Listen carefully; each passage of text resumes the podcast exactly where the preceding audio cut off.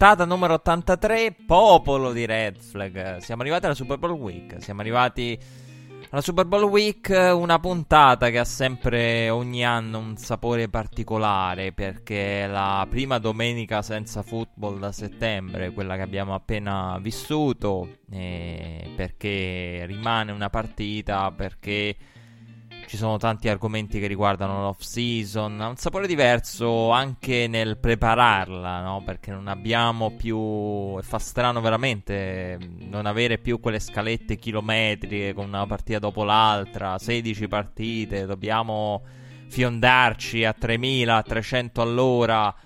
Eh, per coprire tutto, non c'è la corsa contro il tempo no? Nel, nell'andare a coprire le cassette, a rivedere le partite, a, ad aggiornarsi su, su notizie post Sunday, quindi infortuni, aggiornamenti vari, eh, posizioni di head coach, non c'è niente di tutto questo. E in questa, in questa settimana una Super Bowl Week che ha un sapore, devo dire, diverso anche perché arriva nell'era del Covid, della pandemia, che ne limita, secondo me, l'impatto è di tanto. E è una considerazione mia personale, però penso sia condivisa da tante persone dell'ambiente, da tanti colleghi. In America, secondo me, in tanti hanno questa stessa mia visione che nell'anno della pandemia l'impatto mediatico della Super Bowl Week è ridotto. Devo dire ridotto perché il modo in cui ne parlano i media, il modo in cui la vive la gente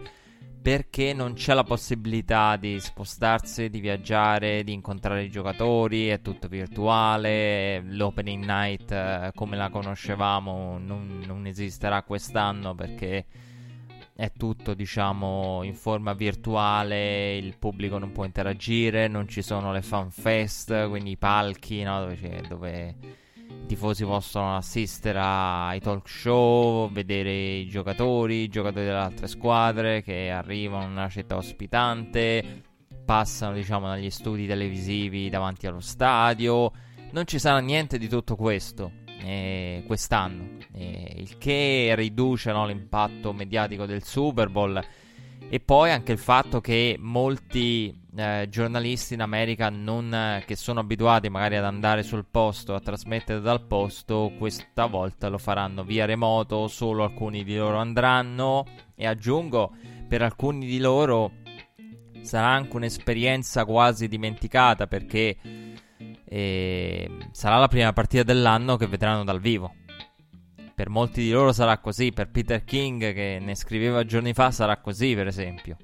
Quindi il che cambiano anche le, le, il carattere della Super Bowl Week. Devo dire per certi versi riducendone l'impatto mediatico, il che può essere una cosa diciamo apparentemente negativa, per altri aspetti può essere una cosa positiva, perché la Super Bowl Week spesso è anche tanto tanto tanto fumo. E l'arrosto piccolo piccolo, il fumo arriva dall'altra parte del mondo. Eh, la Super Bowl Week è anche questo, quindi tante discussioni, tante chiacchiere, tante situazioni, tante dichiarazioni ambigue di quel giocatore, di quell'altro giocatore che passa lì, dice questo, lascia a metà una frase, tante chiacchiere spesso sul nulla. E che poi è uno dei motivi per cui io personalmente non amo la Super Bowl Week, come parecchie persone, come parecchie persone ne- nell'ambiente al seguito dell'NFL. Perché la Super Bowl Week è spesso tanta, tan, tanto rumore. Tanto rumore.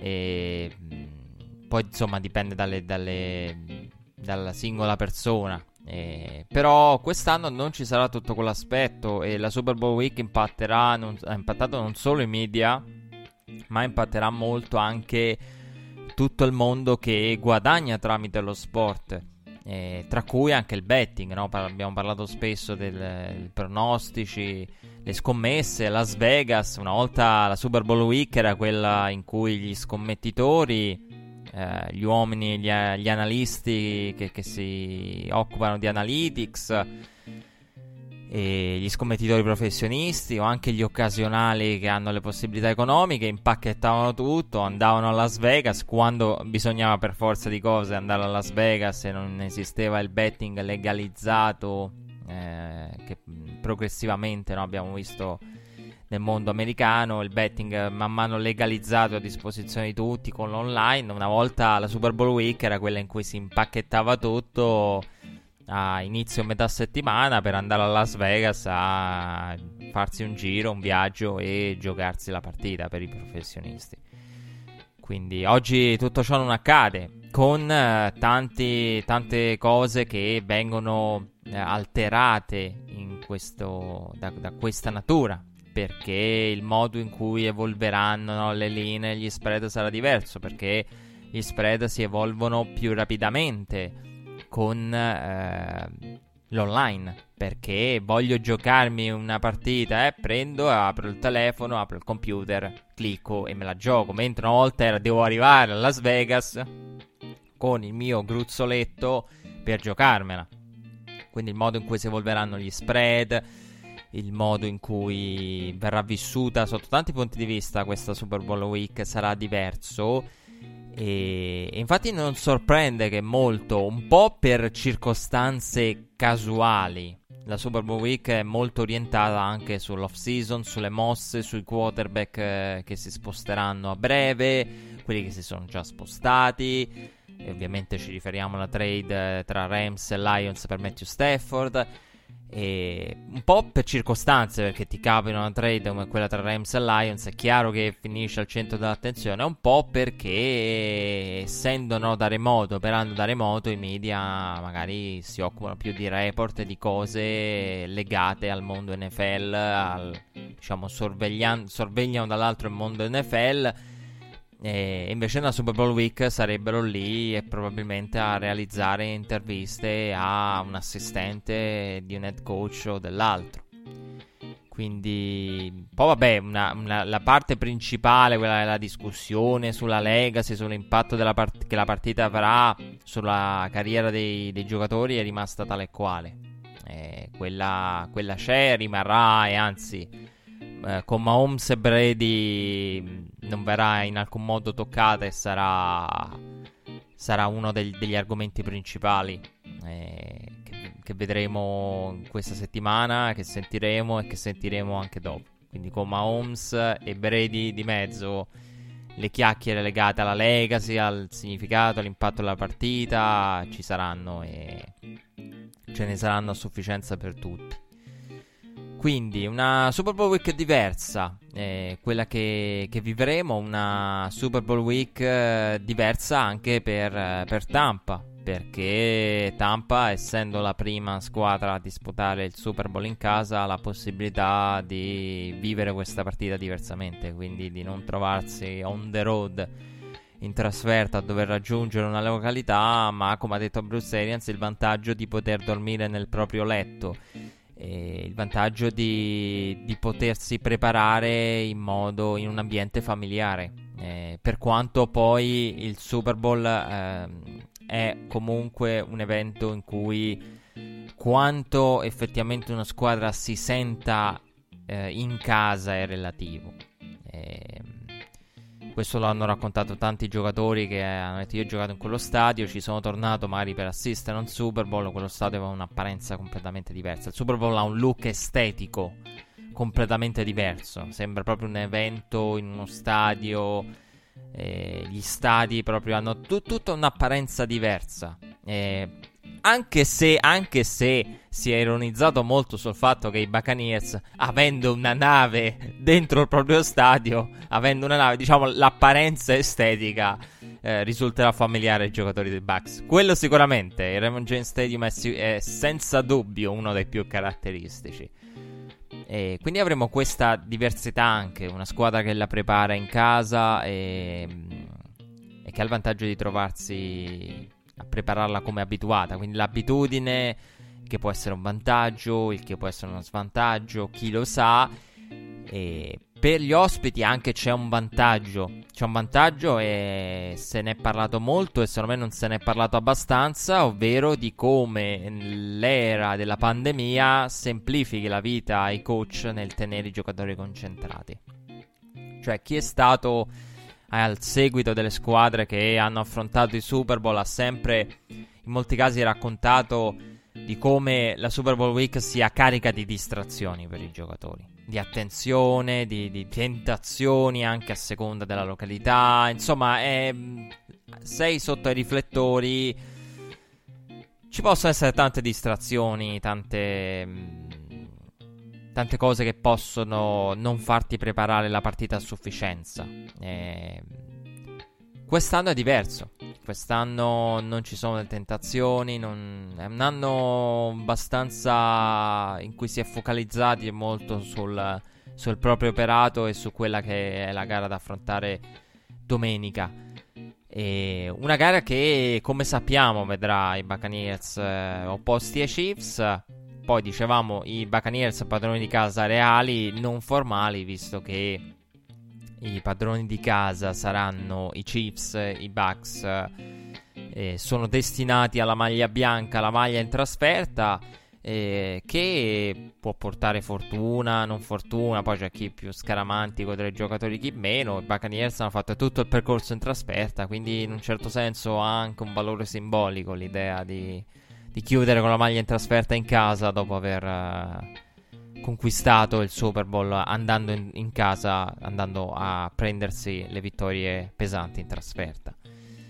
E una gara che, che, come sappiamo, vedrà i Chiefs opposti ai Bucks. La chiave della partita non l'abbiamo analizzata già, la, la parte de, della gara che, che sarà interessante capire è sicuramente il modo in cui eh, i Buccaneers eh, conterranno, proveranno a contenere Tyreek Hill, il modo in cui affronteranno Tyreek Hill, perché quella è stata la chiave che ha spaccato la prima partita e che ha costretto i Buccaneers a cambiare piano nel secondo tempo e che ha dato un vantaggio ai Chiefs molto molto difficile da colmare.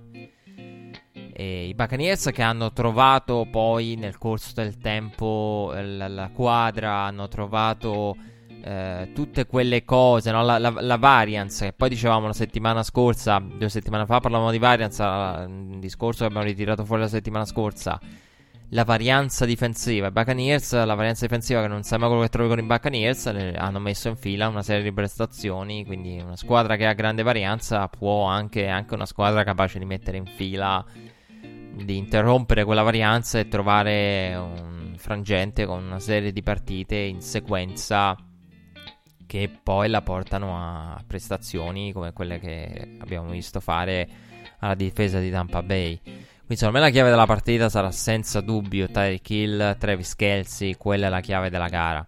E non so quanto eh, siano non so quanto sia in grado Tampa di tenere il passo di un Mahomes che viaggia a pieno ritmo, che è quello che abbiamo visto quando ha giocato contro i, i Cleveland Browns e ovviamente in tutta la partita contro Buffalo, eh, in cui Kansas City ha alzato il piede quando, alla fine.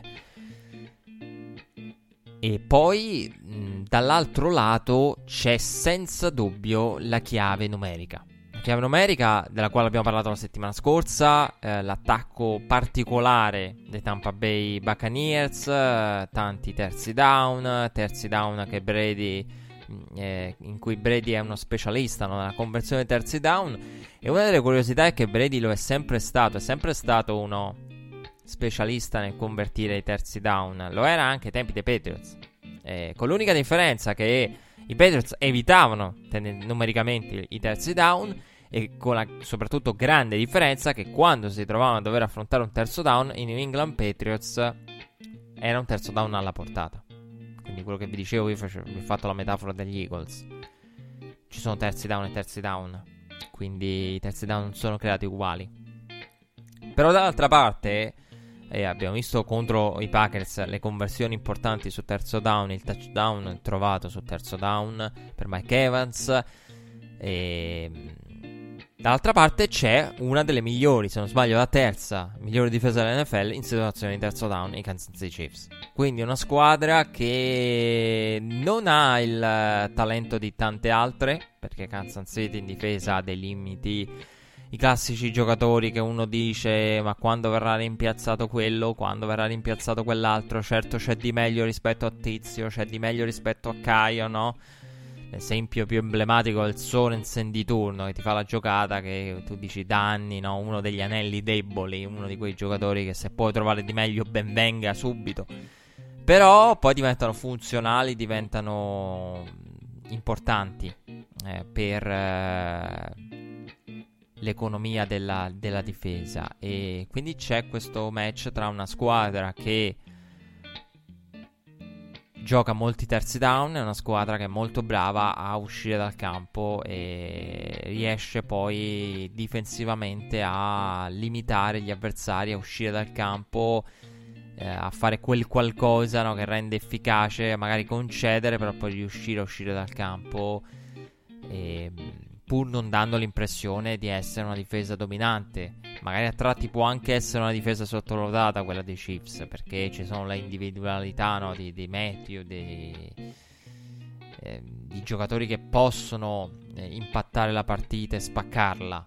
Però è quella squadra no, con, eh, ben coachata, una difesa che sicuramente performa, che gioca un football complementare, una difesa complementare ben allenata perché spagnolo bisogna riconoscere che ha fatto un grande lavoro proprio in questo.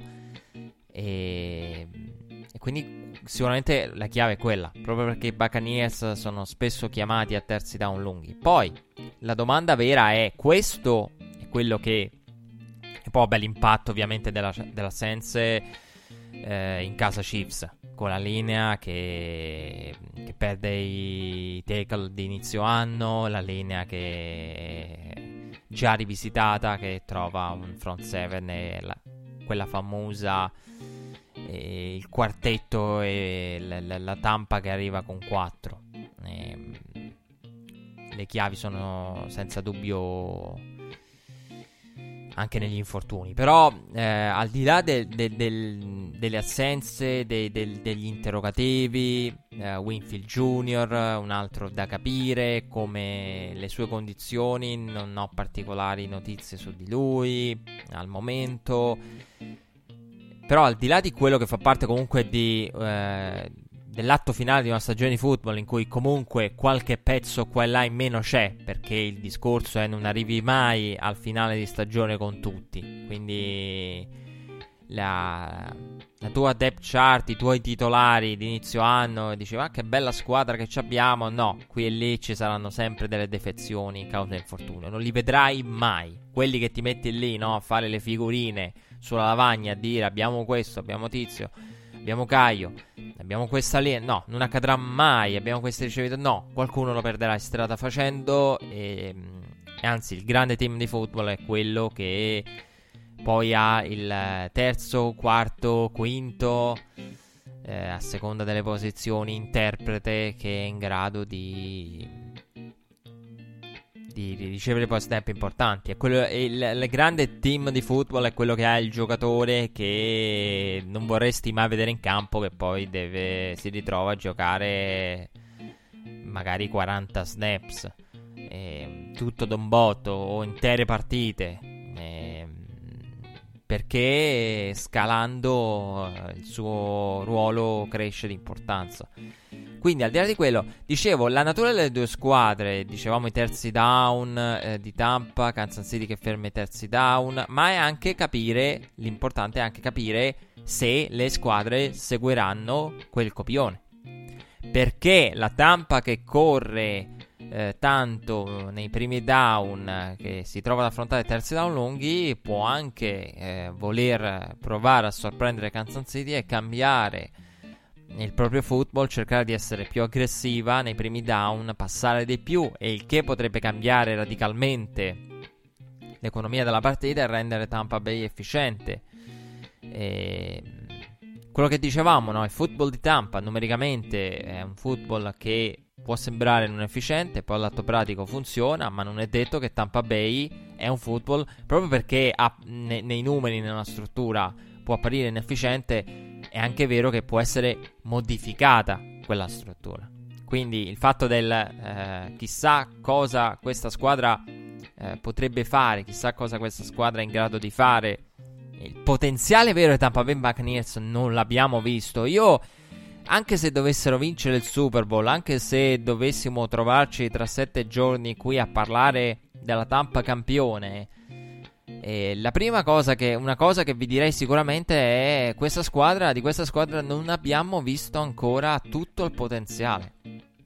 Abbiamo visto eh, ancora tutto il potenziale offensivo. È una squadra che che secondo me in attacco può fare molto molto molto di più. Non abbiamo visto, la, la, poi non abbiamo visto Antonio Brown crescere man mano e, e, completamente integrato. L'abbiamo visto man mano sempre più integrato, ma non del tutto. E, quindi mh, mm, ci sono tante cose che fanno pensare no, alla, alle aggiunte schematiche che possono fare, le scelte, le tendenze di cui abbiamo tanto parlato.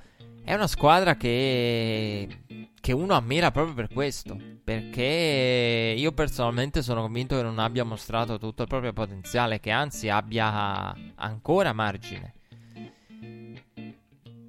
Quindi uno può parlare della, della, gara, di quelle che sono le tendenze, di quello che si aspetta e poi magari vedere tutt'altro.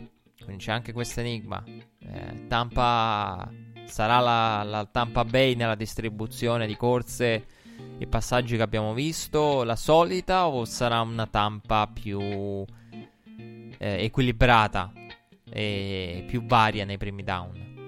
Che lì potrebbe veramente cambiare tanto. Dall'altra parte eh, c'è sicuramente la curiosità di vedere la video dei Chiefs curiosità di vedere la via dei Chiefs, eh, discorso ormai retorico, perché ogni volta che uno dice questa squadra a forza di, di, di essere dietro, no? prima o poi la rimonta non riesce a completare, la rimonta l'ha sempre completata. Eh, però è importante capire anche chi avrà il primo vantaggio della gara e come cambierà il tutto. Eh, perché una Tampa che corre tanto no, sul primo down, abbiamo detto, se in, eh, dovesse trovarsi in svantaggio si troverebbe a dover eh, cercare altre soluzioni e distribuire diversamente. Kansas City. Ehm, Kansas City è una squadra che abbiamo visto spesso dallo svantaggio, ma la difesa di, di, di, Tampa Bay è una difesa contro cui io non vorrei mai trovarmi in svantaggio, perché è una difesa che può eh, generare turnover. 7 turnover ha generato una squadra che va a cercare il pallone. Se tu gli dai il vantaggio, quindi quella sicurezza, quella fiducia e il punteggio no, li, li, protegge anche dal, dal, dal giocare aggressivi, eh, lì può diventare un problema. Eh, soprattutto perché hai dall'altra parte no, un, un Tom Brady che se c'è da gestire la partita il vantaggio lo sa fare eh, per esperienza. Quindi non è dall'altra parte un quarterback che ti riporta dentro in gara o che spreca le sue occasioni. Perché poi quello che è successo anche con eh, Garoppolo nel finale, perché noi abbiamo parlato tanto di Mahomes sotto di 10, Mahomes sotto in doppia cifra che rimonta nonostante l'intercetto lanciato. Dall'altra parte c'è un Jimmy Garoppolo nel finale va 3 su 11 e i Niners che, che non consumano cronometro e ridanno palle ai Chiefs. Nel finale dello scorso Super Bowl c'è anche questo. È un qualcosa che è difficile da immaginare con un Brady. Quindi con un Brady che va completamente a vuoto nel finale ridando palla a un Mahomes che dallo svantaggio completa la rimonta. I temi ce ne sono tanti. E poi eh, capire anche cosa vuole fare Todd Bowles, eh, quanto e come aggredire, perché quello che abbiamo visto nella prima partita è, potrebbe anche essere, no, come dicevo io, utile a Tampa e a dire ripartiamo dal secondo tempo. Perché quello che abbiamo provato nel primo, quindi avere un precedente può essere utile in questo senso a, a Tampa. E precedente che può essere utile a chi nella prima aveva un, uh, un game plan non adeguato all'attacco avversario difensivamente e poi lo ha modificato man mano. Mi, viene in mente, mi viene in mente anche la New England di Bill Belichick eh, vincente contro i Rams al Super Bowl e, e ci sarebbe, ecco, ironia della sorte, c'è anche una coincidenza statistica che la New England di Bill Belichick contro i Rams perse l'ultima partita contro i Rams. E, ehm, e qui eh, Tampa, diciamo, sì, qui non è il caso di Tampa perché mi pare che l'ultima sconfitta di Tampa in ordine cronologico sia New Orleans.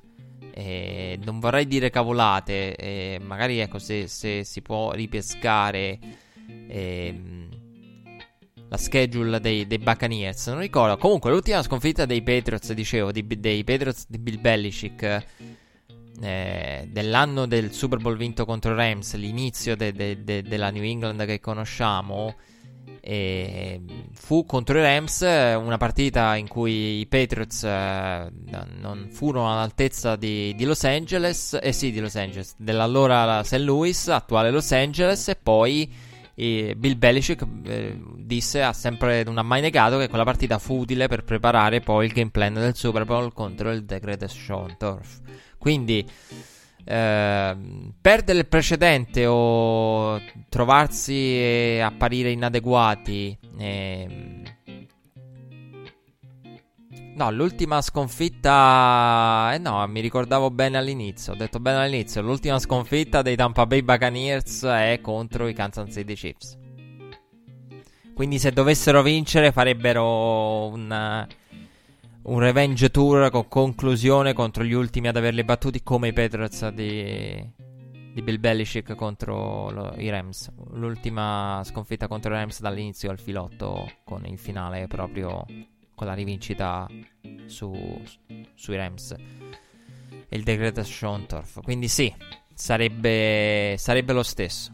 E, eh, e quindi può aiutare, può aiutare a preparare il precedente, può essere utile. Questi sono i temi. Credo che sia un Super Bowl eh, in questo senso molto facile, più facile da inquadrare rispetto ad altri. Nel senso che la natura delle squadre l'abbiamo conosciuta, la conosciamo e i diversi scenari che la partita può proporci. Diciamo, sappiamo benissimo che alcune cose in questo Super Bowl, e questa è la diversità rispetto ad altri Super Bowl, sappiamo che in questo Super Bowl alcune cose non accadranno. Perché Tampa ha grandi run stopper e, no, e Kansas City non è, non è, una squadra intenzionata a correre. E, è una squadra che corre se deve, ma non è una squadra. Quindi mh, Kansas City che potrebbe improntare, no? Spesso negli altri Super Bowl ti ritrovi con squadre che dici quella squadra potrebbe però variare il game plan e corre. No, non è Kansas City. Non è Kansas City e, e Tampa io non credo che vedremo una Tampa conservativa. Quindi l'attacco che ha portato Brady ad essere nella top 5 dei, dei quarterback per media di profondità dei target non credo che cambierà. Quindi Bruce Arians che non va in verticale e i Chiefs che eh, tolgono la palla dalle mani di Mahomes per eh, metterla nella pancia dei propri running back e di Edward Seller non credo che siano due vie e due scenari che vedremo. Quindi la natura di queste squadre eh, la conosciamo, eh, il carattere, quello che vogliono essere. Eh, l'identità, diciamo, intesa come indirizzo, perché poi l'identità specifica eh, non, è, non è, un qualcosa che, che, che è in divenire. E, ehm, la stessa identità, no? La difesa di Tampa, la variance. Però qui ha avuto un'identità. Dalla varianza si è passati a un'identità chiara. Una difesa che va a cercare il pallone, che ti toglie il pallone, ti colpisce, ti colpisce duro e ti toglie il pallone dalle mani. Questa è la difesa dei Buccaneers. È stata nei playoff. Quindi un'identità in questo senso poi l'ha trovata. Però ecco, ci sono degli scenari che sicuramente si possono escludere. Cosa che invece in altri contesti eh, uno non avrebbe immaginato. E... Mi viene in mente nel Super Bowl dei... tra Patriots e Rams eh, quello in cui no, Bill Belichick eh, tira fuori un, un game plan che, che, limita completamente l'attacco de, de, de, di McVeigh. Eh, l'anno scorso era difficile capire quanto e come avrebbero gestito la gara i 49ers. cosa avrebbe fatto San Francisco? Eh, era molto più ampio lo spettro di scenari. Quest'anno alcune cose le possiamo escludere. Tampa ferma la corsa meglio di chiunque altro e Kansas City non è nota per la corsa. E dall'altra parte Bruce Arians è un, un, coach che ha giocato in verticale anche col vantaggio in questi playoff, ha cercato sempre l- l'aggressività, quindi non alzerà il piede adesso, eh, sotto quel punto di vista. E... Quindi le, i temi tattici del Super Bowl li conosciamo. E personalmente devo dire che rispetto a, a una settimana fa, eh, pensandoci più a freddo, il mio pronostico rimane sempre Kansas City. E, una Kansas City che io vedo in palla a livello offensivo e fermare Mahomes è difficile. Soprattutto perché nelle ultime settimane non siamo più reduci dal Mahomes non eccellente. Siamo reduci da prestazioni in cui l'attacco è apparso instoppabile. Eh, però devo dire che ci sono dei matchup che vanno visti con attenzione. Perché mm, il front 7 dei Bucks uh, può mettere in difficoltà Kansas City, può mettere in difficoltà la linea dei, dei Chiefs. Il problema è che se uno dice, vabbè, ma la linea dei Chiefs eh, può essere messa in difficoltà però Mahomes è bravo ad evitare. A me viene in mente la partita contro New Orleans di Kansas City. In cui Mahomes lì era in difficoltà. Lì Mahomes tira veramente fuori. Tira le, via le castagne dal fuoco. Con la sua mobilità. E, e quindi uno pensa, vabbè, ma Mahomes, anche se il matchup è sfavorevole. Perché la D-line avversaria domina il proprio matchup interno alla partita. Però Mahomes è un quarterback difficile da tirare giù. E... Però va tenuto d'occhio eh, quell'aspetto della gara. Comunque io personalmente continuo a vedere Kansas City favorevole e mh, favorita e non, uh, non riesco a vedere sinceramente una Tampa in grado di limitare Kelsey e Tyreek Hill. Eh, Tampa Tyreek Hill l'ha sofferto tantissimo eh, sicuramente non vedremo quello che abbiamo visto nella prima partita con Carlton Davis accoppiato con Tyreek Hill eh, per farsi aprire in due da Tyreek Hill. No, non vedremo. Non penso che vedremo quello stesso approccio. Eh, però, sinceramente, quanto fatto da Tyreek Hill contro i Buccaneers eh, non passi da 100 a 0. Eh, ed è anche una delle pro bets che mi affascinano di più. Le yards in ricezione di Tyreek Hill. Eh, anche più del, del, pronosticare la partita. Eh, potrebbe essere anche uno di quelli di quegli under-over bersagliati eh, dagli scommettitori.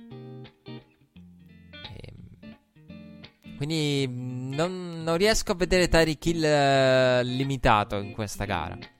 Eh, è quello che, mm, che mi porta a dire Kansas City. Quindi il mio pronostico ri- rimane per uh, i Chiefs.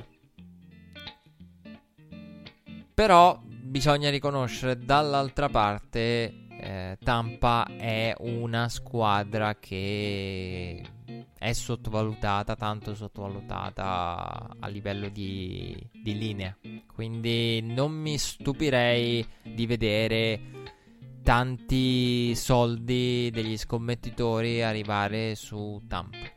Quindi Tampa essere la scelta delle due di valore. Qui non stiamo giocando una schedina, quindi se vi devo dare un pronostico no, a tutti gli effetti, qui non, sono, non c'è la linea, non c'è lo spread, che è la linea che si è aperta con tre punti, quindi Kansas City favorita di tre punti, non essendoci spread, non c'è il discorso del valore, eh, quanto una squadra abbia valore rispetto all'altra, rispetto alle probabilità reali, quindi ci troviamo di fronte alla semplice scelta di, de, de, del pronostico classico, quindi chi vince la partita. Vi dico Kansas City. Per quanto riguarda i punteggi, io non, uh, non prevedo uno shootout totale. Non, non, riesco a immaginarmi uno shootout. Non riesco a immaginarmi uh, partite folli con uh, eh, 40 punti, 30 punti entrambe le squadre, facilmente sopra 30. Non riesco a immaginarlo. Non so perché. Non, non riesco a vedere la partita in quei termini. E non, non ce lo vedo uno shootout. E, anche perché non, non, non, credo che le squadre vogliano trovarsi in uno shootout.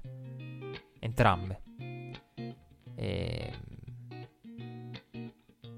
perché comunque uh, uno shootout può essere buono per Kansas City. Però non, non credo che Kansas City voglia trovarsi una partita stile Raiders in cui la difesa non ferma niente, lì diventa quasi una partita tennistica, perché lì poi la pressione comincia a essere tanta. Cioè, il fatto uno dice sempre, ma se quella squadra si trova in uno shootout, e, mm, ed è una cosa che odio, è dire se la partita ad alti punteggi vin- vince una, la squadra A, se la partita a bassi punteggi vince la squadra B, perché in molti casi non è detto che uno ci si voglia trovare in queste situazioni. Io non credo che Kansas City voglia trovarsi eh, ad affrontare una partita come quella contro i Raiders in cui sono sempre ad inseguire eh, a dover eh, tenere il passo no? una partita tennistica con il servizio che, che, con gli avversari che servono per primi e poi sempre ad inseguire. Io non credo che si vogliano trovare in una situazione del genere nonostante abbiano il miglior interprete Patrick, Patrick Mahomes in un, in un contesto simile. Quindi, però non credo che perché shootout vuol dire anche che la tua difesa concede e, soprattutto contro Tom, Tom, Brady. Che poi dall'altra parte uno diceva abbiamo Mahomes, sì, ma contro Brady, quindi non so quanto vuoi uno shootout. E, non riesco a vedere una partita a punteggi storici, elevati storici, sinceramente. Eh, perché anche il precedente è iniziato no, con Kansas City che eh, una partita da, dal punteggio che, che, subito ha visto no, il vantaggio dei Chiefs, però poi la partita eh, si è a tutti gli effetti calmata, placata man mano. Per cui poi diciamo in questo senso eh, l'under over e le linee che vedete 57 mi pare sia 57 e mezzo era in apertura almeno per me quello è il numero giusto eh, tenete presente che in queste partite qua l'under over, il totale di punti sono sempre accurati. Sono accurati perché eh, la partita è tanto giocata, quindi si bilancia molto, non c'è la, la, squadra su cui tutto il mondo è, eh, il pubblico si distribuisce bene o male, eh, perché poi molta differenza la fa in questo senso anche il pubblico. Eh, il pubblico che magari dice il pubblico ha visto Kansas City dominare no? i Chiefs, ma Holmes. Però dall'altra parte il pubblico è anche quello che dice: Però siamo contro il più grande. Non voglio scommettere contro il più grande to- di tutti i tempi, Tom Brady. Quindi il fattore Brady. Fattore misterioso del Brady che. Brady in un Super Bowl, no? Quelle cose astratte. Il clutch, il Super Bowl, Brady. E... Ehm, quindi è molto bilanciato. E in questo caso credo che la, l'under over e quei 57 punti siano un numero accurato. Comunque, credo abbiamo detto tutto del, del, Super Bowl, quello che potevamo dire almeno in questa puntata pre, pre Super Bowl. E dobbiamo passare agli altri argomenti che hanno caratterizzato la, la settimana di NFL, a cominciare da Deshaun Watson. Deshaun Watson eh, che sembra sempre più distante da Houston, sempre più in uscita, sempre più irrimediabile. I report eh, inizio settimana scorsa, metà settimana scorsa, parlavano chiaro, pronto a giocare, no, hardball, a, a giocare duro per eh, evadere dai Texans, sostanzialmente. Deshaun Watson. indipendentemente da, da, qualunque scelta, da qualunque testa, quindi anche il fatto del Val di là, no, di Easterby, non Easterby, andava al di là ai tempi anche della, della scelta de, de, di, dell'head coaching job. Era uscito il report, no? Prima ancora che quando il posto era ancora vacante, prima che David Cole arrivasse eh, e venisse nominato. C'era il discorso Eric, Eric Biemini, non, anche una nomina di Eric, Eric Biemini non interessa a, a Deshaun Watson. Cioè non c'è modo di farsi perdonare, non c'è modo di, di riacchiappare la fiducia di Deshaun Watson. E poi la situazione, no, siamo passati ai report hard ball, è pronto a tutto. Io uh, odio la narrativa, odio personalmente la narrativa uh, pro giocatori a prescindere.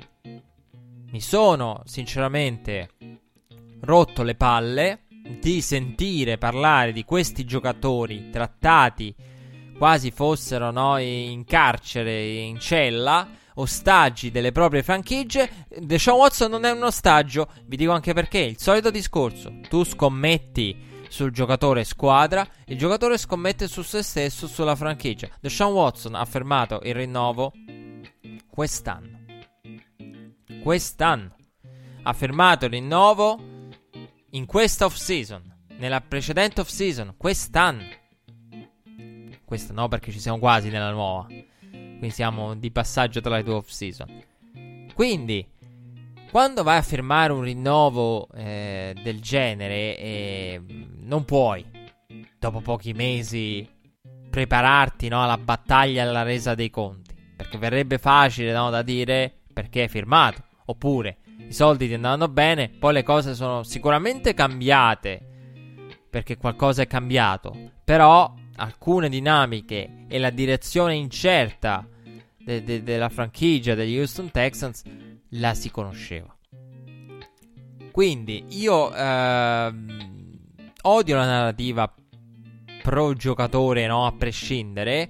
Perché io gli direi intanto, se io fossi, ve lo dico mh, mm, proprio col cuore in mano, se fossi il general manager dei Texans, io farei recapitare a Deshaun Watson una bella lista Tipo quella che trovate nei taxi, no? Il tariffario dei taxi. Ecco, apposta. Io gli preparo una busta e faccio perfetto. Questi sono tutti i soldi che, sei, che perderai a ogni partita, allenamento.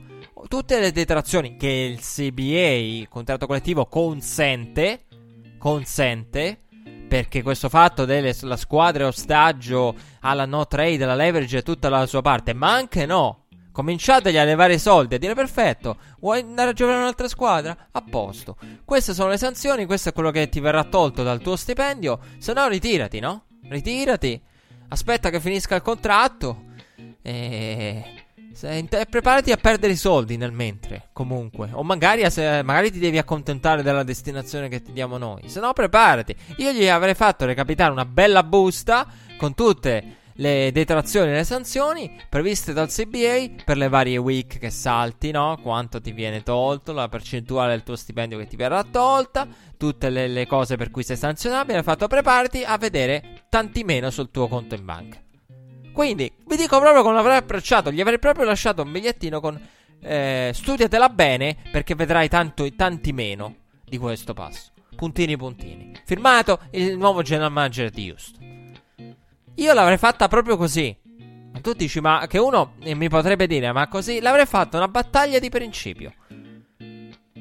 L'avrei fatta una battaglia di, pre- di, principio. Dice, ma così la franchigia va a fondo. Perfetto, mi trascino pure a fondo il mio franchise quarterback. A questo punto. Che uno dice un discorso del cavolo.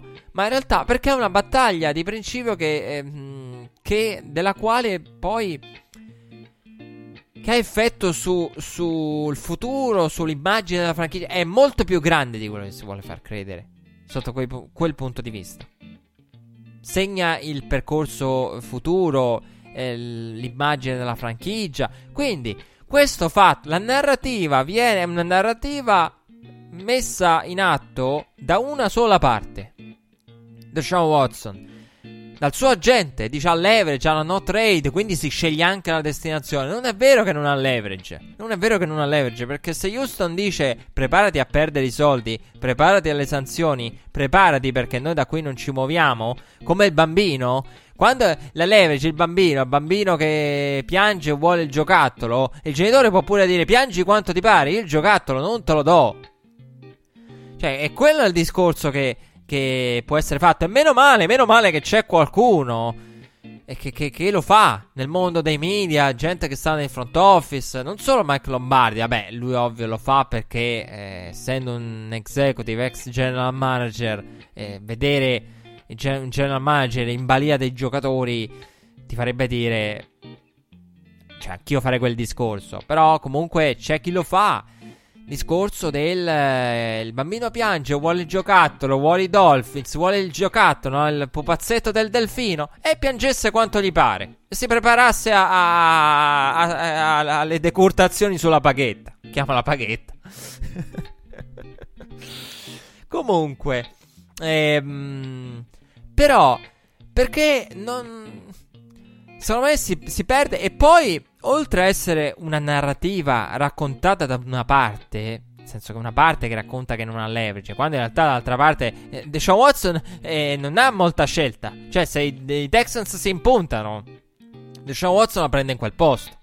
Cioè, leverage o non leverage, se loro dicono one, di, eh, ce l'hai con noi, vieni, nel caso vieni a fondo con noi, cioè, è difficile uscirne. Quindi il fatto del CBA invece eh, parla chiaramente che la franchigia ha leverage, ha sanzioni, ha tante cose, eh, vie per rifarsi sul giocatore. Quindi mh, mm, la narrativa è messa in circolo da, da, da, dagli agenti, dall'agenzia di Deshaun Watson.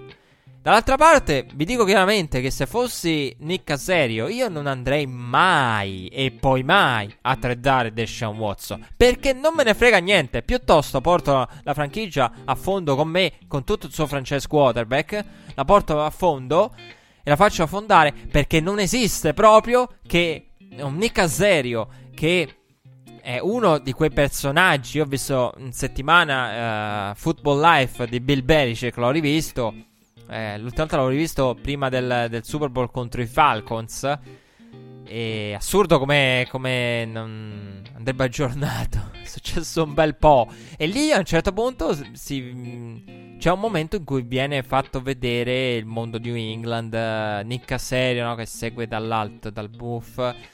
E, ironia della sorte, no, uno dei membri de- de- degli uomini attorno a Bill, di cui tan- poi tanto diventati noti ai media. Perché eh, lì Bill Belichick dice Billy Billy, grande lavoro Billy.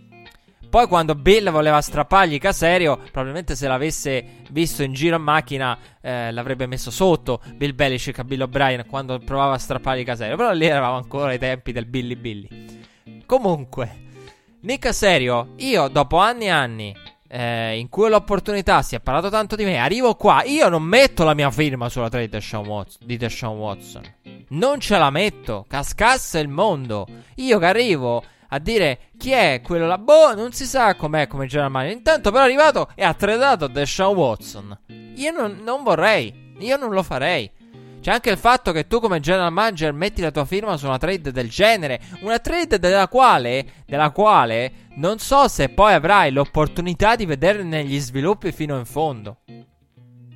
Perché il problema dell'NFL è che si elogia, no, abbiamo visto quest'anno la, la, grande crescita dei Buffalo Bills, Josh Allen, uh, McDermott, il grande lavoro di McDermott. I Bills per a, a lavorare sul lungo termine hanno dovuto uh, vincere nel breve termine. Quindi quella finestra di tempo in cui dici ma i Bills arrivano ai playoff, ma i Bills sono lontani anni luce, sprofonderanno, torneranno ad essere uno dei peggiori roster. Sì, però intanto tutto ciò serviva a preparare quello che è arrivato dopo, serviva a vincere nell'immediato per poi programmare e costruirti, guadagnarti tempo a lungo termine. Questa è l'NFL. E uno che arriva appena arrivato eh, Deshaun Watson piange, il bambino piange, gli dà il giocattolo, deve, deve mettere la propria firma su... La prima cosa che fa praticamente da general manager è tradare il migliore eh, a livello di talento giocatore avuto dalla franchigia, perché il migliore a livello di, di storia, di percorso rimane JJ Watt. Sinceramente io non vorrei essere quel, quella, quella, persona. Come, come mh, mm, povero David Curley si ritrova si ritrova in una situazione surreale in cui lui ha lavorato con Andy Reid, ha lavorato con Arba, entrambi ne hanno parlato bene. Eh, che era l'assistente al passing game. Poi arriviamo a parlare dell'airing, però intanto dobbiamo parlarne perché qui ce la tira dentro del Sean Watson. E arriva la, ad avere l'opportunità della vita. Comunque non è mai stato coordinator, è stato assistente di riferimento, seppur di riferimento, però non ha mai avuto un ruolo coordinator. Cole arriva e nonostante l'ottima pubblicità di Arba o di Andy Reid, arriva al primo proprio lavoro da head coach, alla grande opportunità della vita che ha atteso per una vita a perdere Sean Watson. Si ritrova poverino nella merda. E Dan Campbell però è messo peggio. Dan Campbell anche non... non... Comunque, ehm, già una nomina, una nomina che sicuramente eh, quella di David Colley è Deshaun Watson friendly perché, meno male che me, ne sono ricordato, mi è venuto in mente, io vado sempre a ruota libera. Cioè, o meglio, nelle altre puntate, come diceva all'inizio episodio, non andavamo a ruota libera. Qui sì, perché non abbiamo, grazie a Dio, una scaletta chilometrica con i tempi ristretti. Eh, Colli ha allenato, essendo lo staff di Arben, lo staff dei Ravens, da Sean Watson al Pro Bowl e pare che i due si siano trovati molto bene. Sicuramente è una nomina favorevole a Deshaun Watson, apprezzata da Deshaun Watson. Poi sono usciti dei report in settimana dalle testate di Houston che mm, sono sinceramente sospetti, perché io il dubbio ce l'ho. Eh, report che parlano per, del perché, c'è una teoria del perché, la verità, mh, mm, perché Eric Biemini non è mai stato nominato head coach perché nessuno ha mai veramente poi scelto Eric Biemeni. La verità dietro no, la non nomina dei Biemeni. E, mo, e un, questo articolo e diversi articoli anche poi che più o meno dicevano la stessa cosa con altre parole attribuivano la non nomina dei Biemeni al Biemeni non ha un piano. Cioè arriva, si presenta, tante belle idee, una bella esperienza, si presenta bene, però poi quando gli dicono come gestiresti la franchigia non ha un piano dettagliato. Poi, eh, questo è quello che dicono, io ho dei dubbi seri perché io non ci credo al fatto che un Eric Biemini si, va, si presenti impreparato, soprattutto quando il mondo NFL è lo stesso, le interviste... Cioè, un conto è ha ah, precedenti, un passato, se per quello o per altri motivi, forse la ragione andrebbe cercata più in quello. Ma il fatto che non sia preparato, cioè dopo tante interviste, anni di esperienza, un Andy Reid eh, che, che uomo di riferimento di Andy Reid, cioè anche chi ti dà i consigli, possibile che non riesci a fare una buona impressione in un colloquio? Cioè, io non ci credo, a meno che chi dall'altra parte non parte prevenuto sul tuo conto. Allora, se parte prevenuto sul tuo conto, probabilmente la bella impressione non la riesci a fare. Però, comunque, anche di questo si è parlato. Comunque, dicevo, non Biemeni. A parte che già è uscito il report, no, che vi dicevo prima. Watson, indipendentemente dal coach, se ne vuole andare. Ed è pronto all'hardball. Però, ecco, Curly è sicuramente una nomina. Una nomina favorevole del Sean Watson. Proprio perché i due eh, sembra si siano trovati bene. Poi eh, Curly che si è occupato a Baltimore del passing game, il che mh, mm, non è proprio a livello di curriculum, è più il personaggio e le raccomandazioni, diciamo in senso positivo del termine, di Arba o di Andy Reid, perché di per sé se uno va a vedere l'ultima voce del curriculum di Curly, passing game dei Ravens, non proprio la parte, l'aspetto del gioco offensivo di Baltimore che ha reso famoso che ha reso famosa Baltimore negli ultimi anni non è certo il passing game.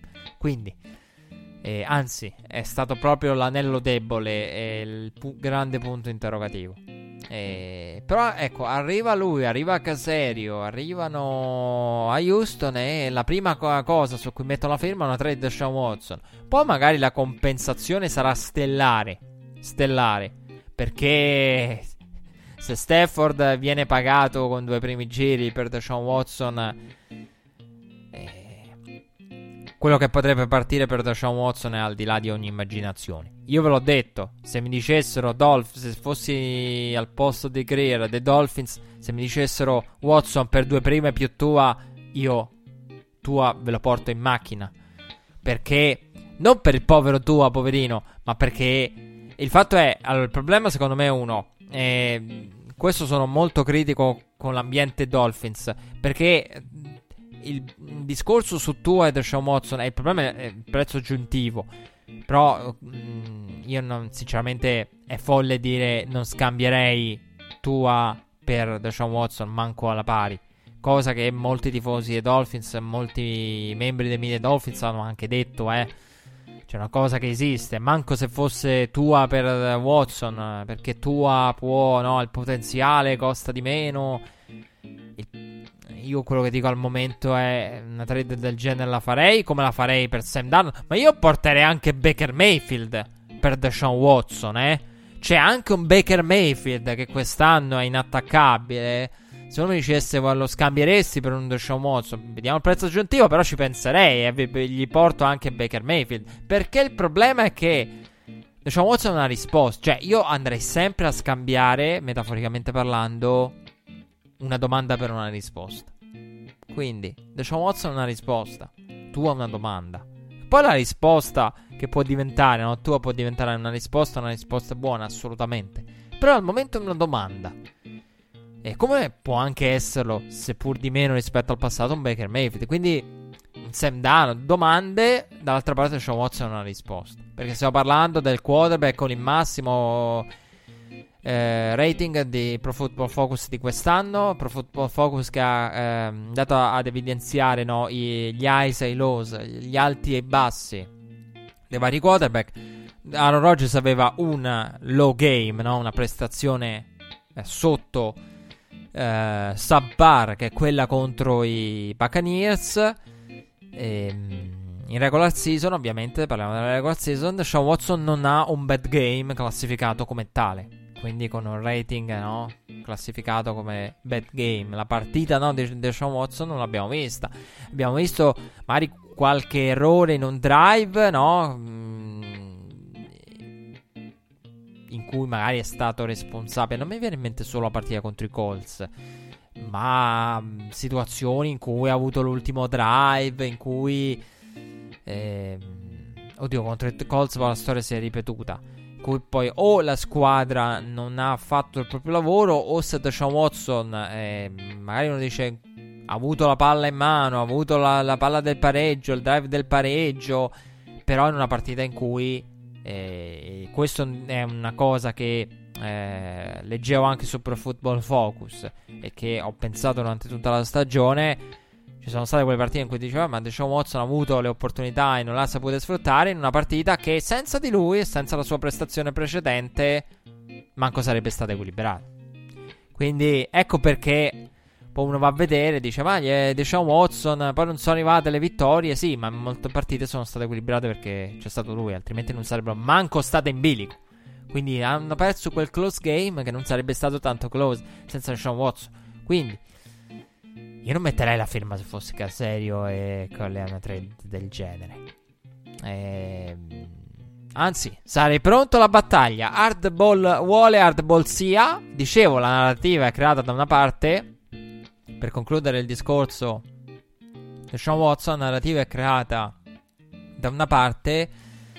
Eh, viene da una direzione il suo camp e, e, e ahimè è tale perché ci sono i Texans. I Texans. Purtroppo questa è una, una cosa che vi, vi, ho accennato, vi volevo accennare la settimana scorsa. Un discorso del Genesis che c'è Houston. Perché se ci fosse un Bill Belichick alla guida dei Texans col cavolo. Sean Watson sarebbe pronto a vedere tutti i meno sul proprio conto in banca. E se ci fossero altri general manager, questa, questa, questa discussione nemmeno uscirebbe fuori.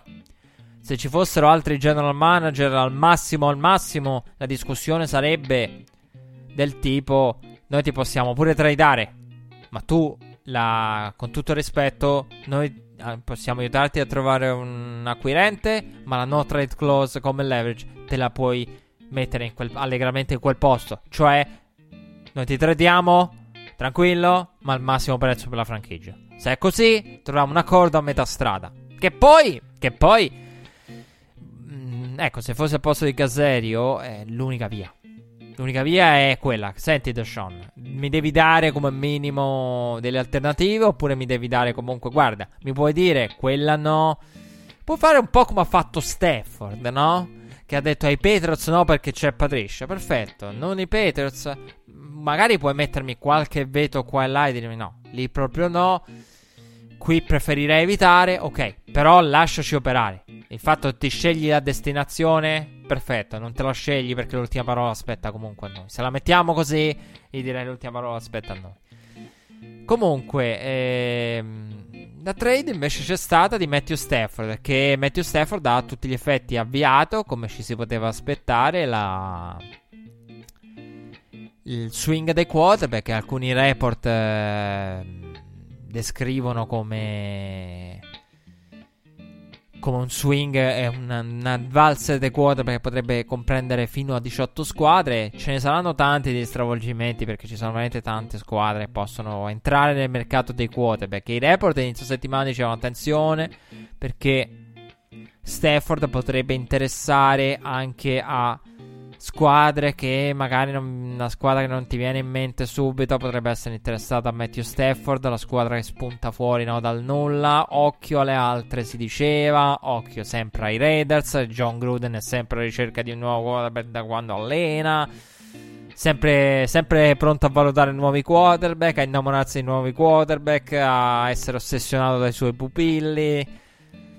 Ehm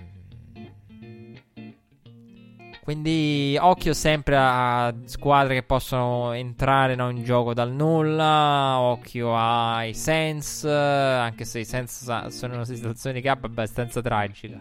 Quindi molte trattative sono fuori per natura. Lì magari il discorso può esistere più per la prospettiva, per il draft, per cose più economiche. Che non Stafford Occhio, occhio perché ci sono squadre che dal nulla possono inviare. Anche i Broncos è un'altra squadra con cui si parlavano. Stafford, i Broncos, Denver un'altra squadra che da mica tanto dal nulla potrebbe entrare in gioco. I Rams eh, erano una di queste. I Rams sono entrati, sono entrati nella trattativa.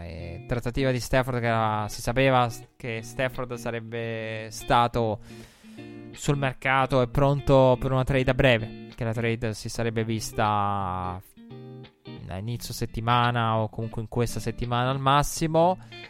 E I tempi dovevano essere quelli. C'erano le squadre interessate. Stefano non aveva posto particolari veti tranne i Patriots. Perché cosa è successo? I Patriots hanno riaccolto il figlio prodigo figlio prodigo Matt Patricia come assistente all'head coach, quindi un po' il percorso alla Mike Daniels, Matt Patricia ritorna nei Patriots, un po' il modus operandi di Bill Belichick è quello, lui si fida di determinate persone che ha avuto, le riaccoglie volentieri e per Patricia è un'opportunità di rilanciarsi di tornare a fare quello che sa fare anche secondo me mm, ovvero la, la, l'occuparsi di, di, del reparto del coaching mirato specifico dell'evaluation dei giocatori dei comparti e mm, senza dover essere l'uomo della cultura che, che prova a imitare Bill Belichick con la, la, matita sull'orecchio prova a imitare Bill e non ci riesce. Lì almeno la cultura la, la impone la gestisce Bill quindi non, non, gli viene richiesto no, quel, quel, qualcosa che a Detroit non è riuscito a fare. Però ha detto: siccome Patricia hanno riassunto e Pedro, ha detto Matthew Stafford non mi mandate a New England. E alla fine è arrivato McVay. Alla fine è arrivato McVay. Sono arrivati i Rams che hanno tradato per Matthew Stafford eh, dopo 12 anni in quel di Detroit. Eh, numero uno, eh, ex numero uno, scel- prima scelta assoluta per un'altra prima scelta assoluta. Jared Goff. E quindi, cosa è successo? Che nella trattativa i Rams ovviamente dovevano inserire Goff.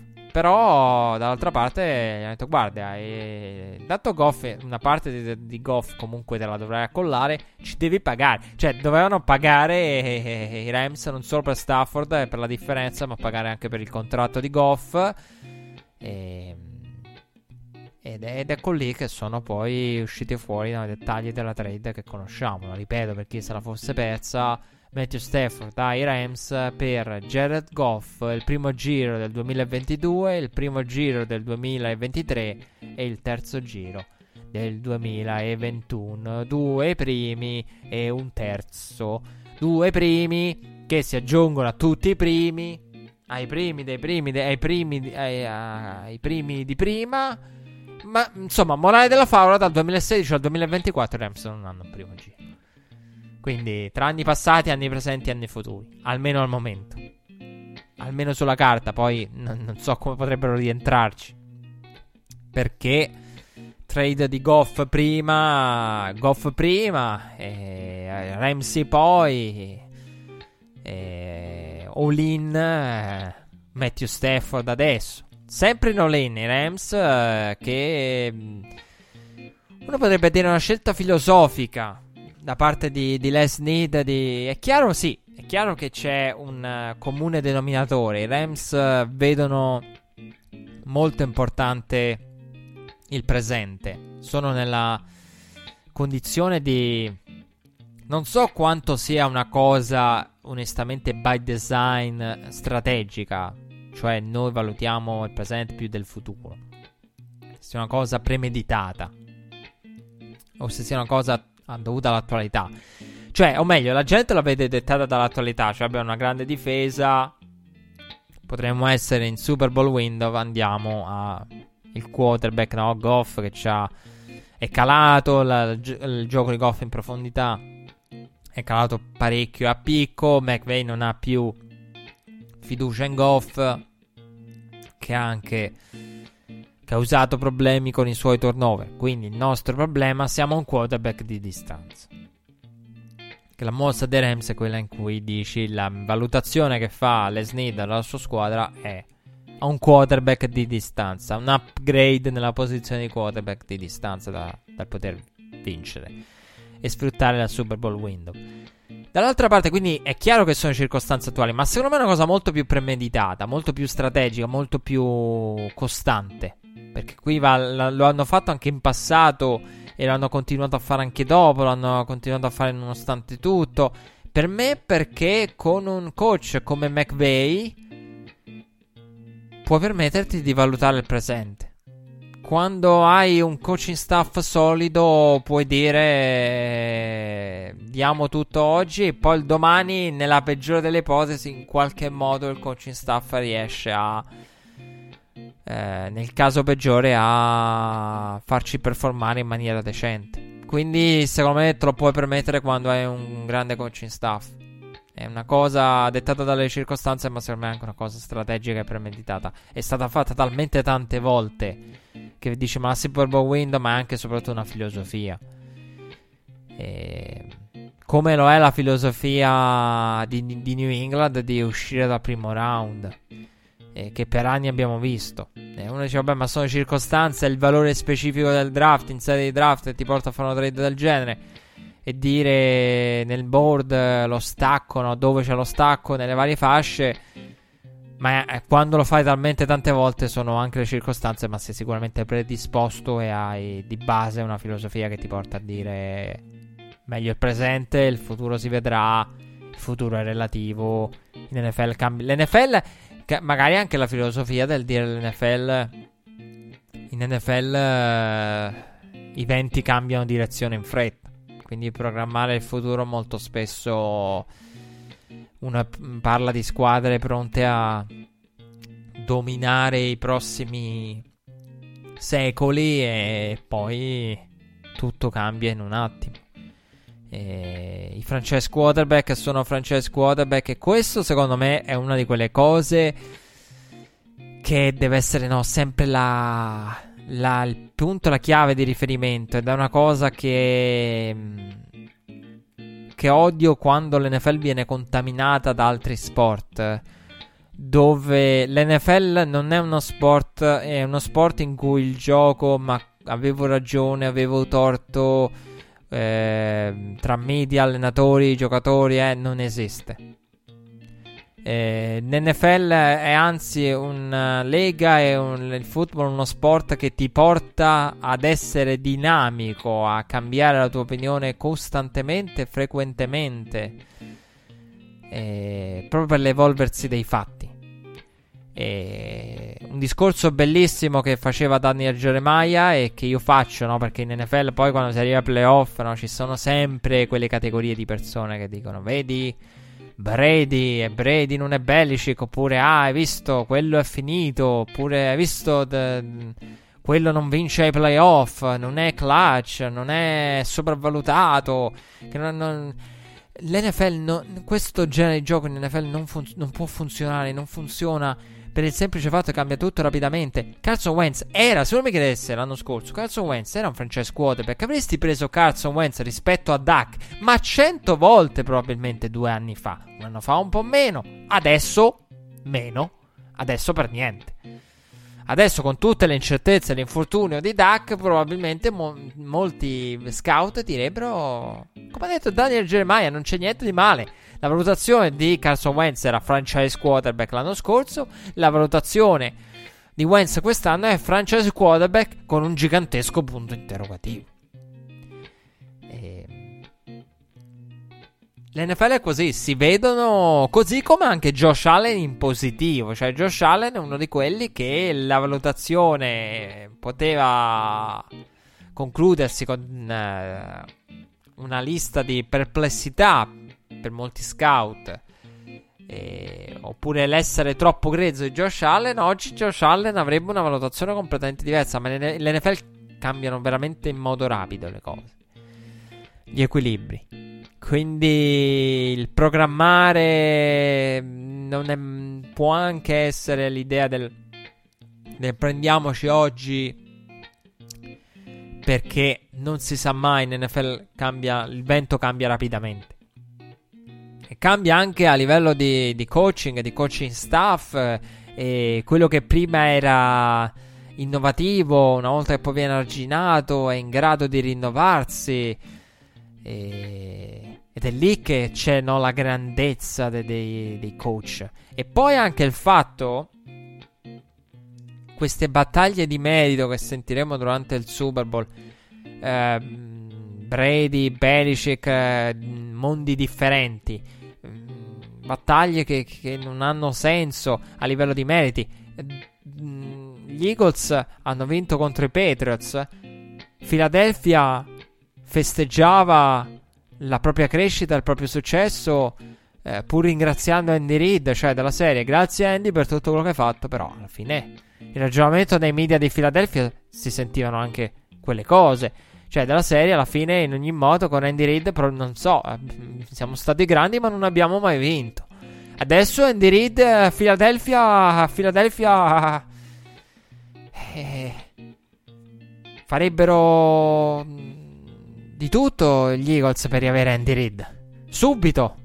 Cioè, andrebbero a tradare per un Andy Reid. Visto quello che poi no, ha portato l'instabilità e le scelte il post Andy Reid. Se uno avesse detto agli Eagles cambi Doug Peterson e Howie Roseman eh, per Andy Reid e qualcun altro uh, dopo il Super Bowl vi avrebbero detto no.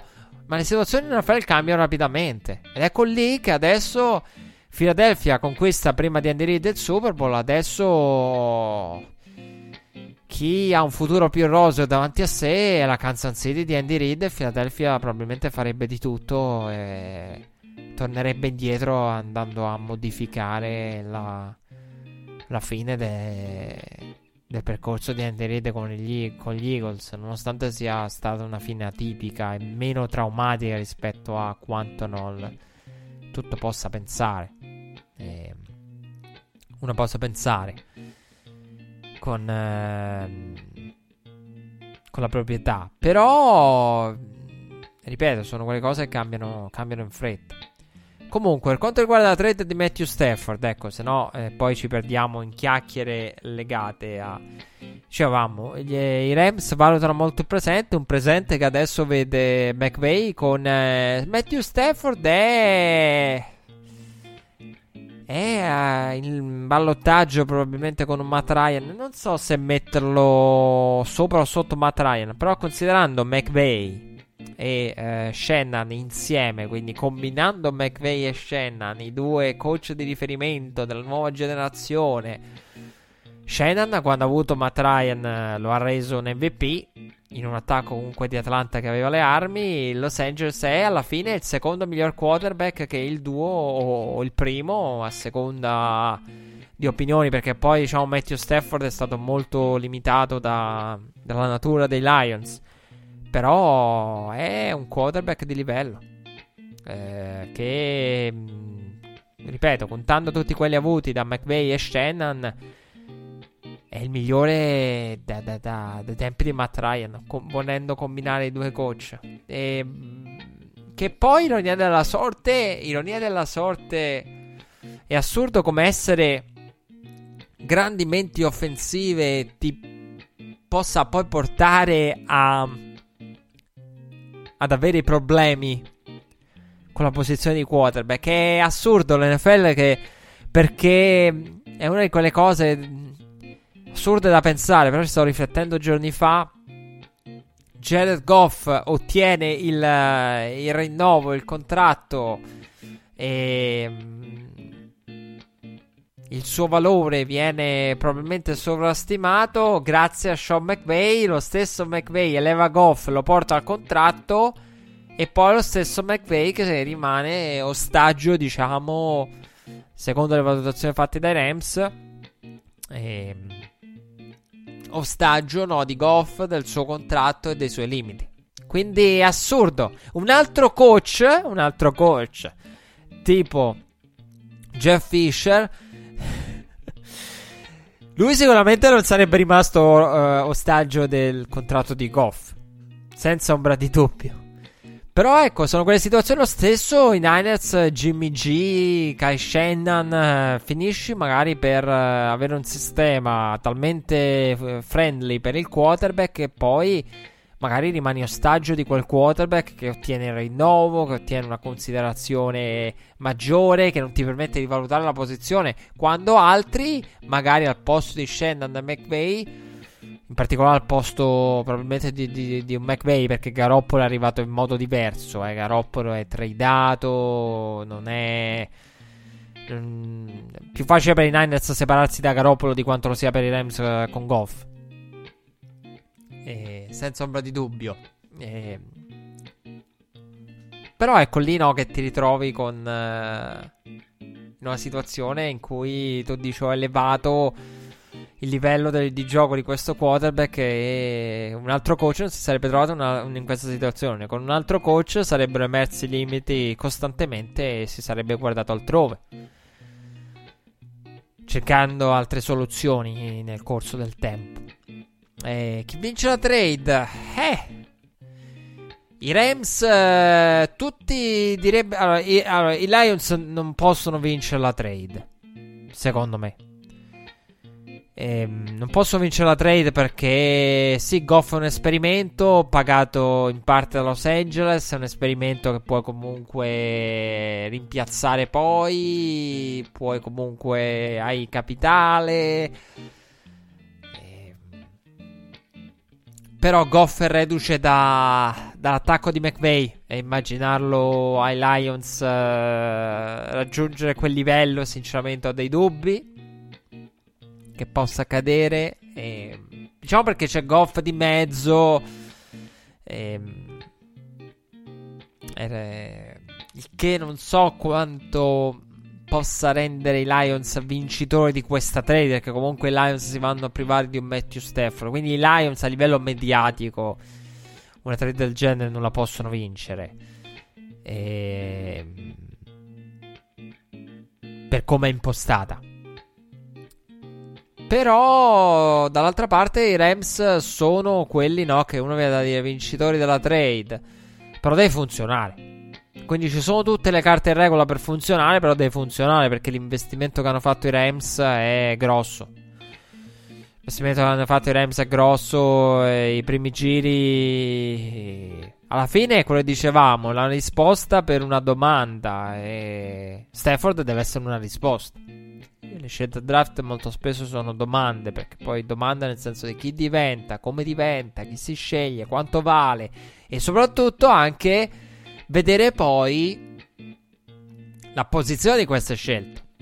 Perché una delle cose che ha affossato Houston è che Houston ha tradato pensando saremo ai playoff nell'ambito playoff. Houston eh, va a tradare per Tansel. Adesso Miami ringrazia e si gode no? la, la top 3 e la scelta di primissimo livello. Quindi tocca vedere anche questo, perché poi il valore della trade anche il valore delle scelte è anche relativo alla tua performance. Cioè, se Rams vanno al Super Bowl eh, un anno, l'altro arrivano in finale di conference e il valore delle scelte che hanno i Lions eh, cambia radicalmente rispetto ai Rams che tracollano poi. E quindi è tutto, diciamo, in questo senso relativo. Ehm. Per cui viene spesso no, da, da pensare a problemi in diretta, problemi in diretta con l'attrezzatura. Eh, Red flag è, è così. Problemi di microfono, problemi di cuffie sistemati per fortuna. No, dicevo, Stafford è, è, è, una risposta, però dipende dal valore delle scelte. Quindi io non me la sento mai. Io, io non, non me la sento di, di rispondere alle trade o, o, a queste battaglie di chi ha vinto nell'immediato perché è una è un percorso a lungo termine. E poi in molti casi fatto la, la, dipende anche dall'operato de, de, degli altri perché a me in mente, vengono in mente no, le, le, le, varie trade della storia, le trade grandi che si sono viste nel, nel, nel corso del tempo e le grandi mosse per salire di alcune squadre che poi hanno toppato il quarterback e dall'altra parte hanno toppato uguale con le scelte ricevute. Perché il discorso è pure quello, cioè i Rams possono non, non andare da nessuna parte con Stafford e dall'altra parte i Lions steccare tutti i draft, steccare la scelta, le scelte future, steccare le decisioni, eh, ritrovarsi Goff che, che gioca peggio di, di, di ogni peggiore aspettativa. Cioè, il problema è anche quello. Per cui, eh, sicuramente però adesso è interessante perché la scelta di, mm, di tradare per, per Stafford da parte dei Rams toglie un potenziale candidato alle altre squadre, un candidato che poteva interessare a diverse franchigie e quindi è iniziato il valzer dei quote perché i Rams si sono sistemati per primi, adesso sta agli altri capire come agire. Tante squadre che conosciamo sono nel mercato, altre potrebbero esserlo. Potrebbero esserlo perché si è discusso tanto nell'ambiente Pittsburgh in settimana no, di Berra Flisburger e di come la Flisburger abbia praticamente detto di essere, non dico quasi, disponibile a, a giocare anche gratis per gli Steelers. Perché Colbert ha detto che bisogna parlare e qui il, il capete della Flisburger è il più alto in NFL non può essere. Per cui anche lì Pittsburgh potrebbe essere una squadra che potrebbe trovarsi sul mercato. Ha firmato Dwayne Haskins, ma Dwayne Haskins è più una scommessa che una risposta. La prima risposta è più un'alternativa. Una scommessa. Non... Meso Rudolph. Eh, si... credo che di Meso Rudolph si sia visto, abbiano visto tutti abbastanza, soprattutto gli Steelers. Eh, ben, eh, comunque, se dici, ah, giocherebbe anche gratis, ma è quello che vuoi, è quello che Comunque poi tra un anno il problema si ripeterebbe, cioè meglio un anno prima che un anno dopo? Questa è una domanda che, che gli Steelers e Colbert dovranno porsi.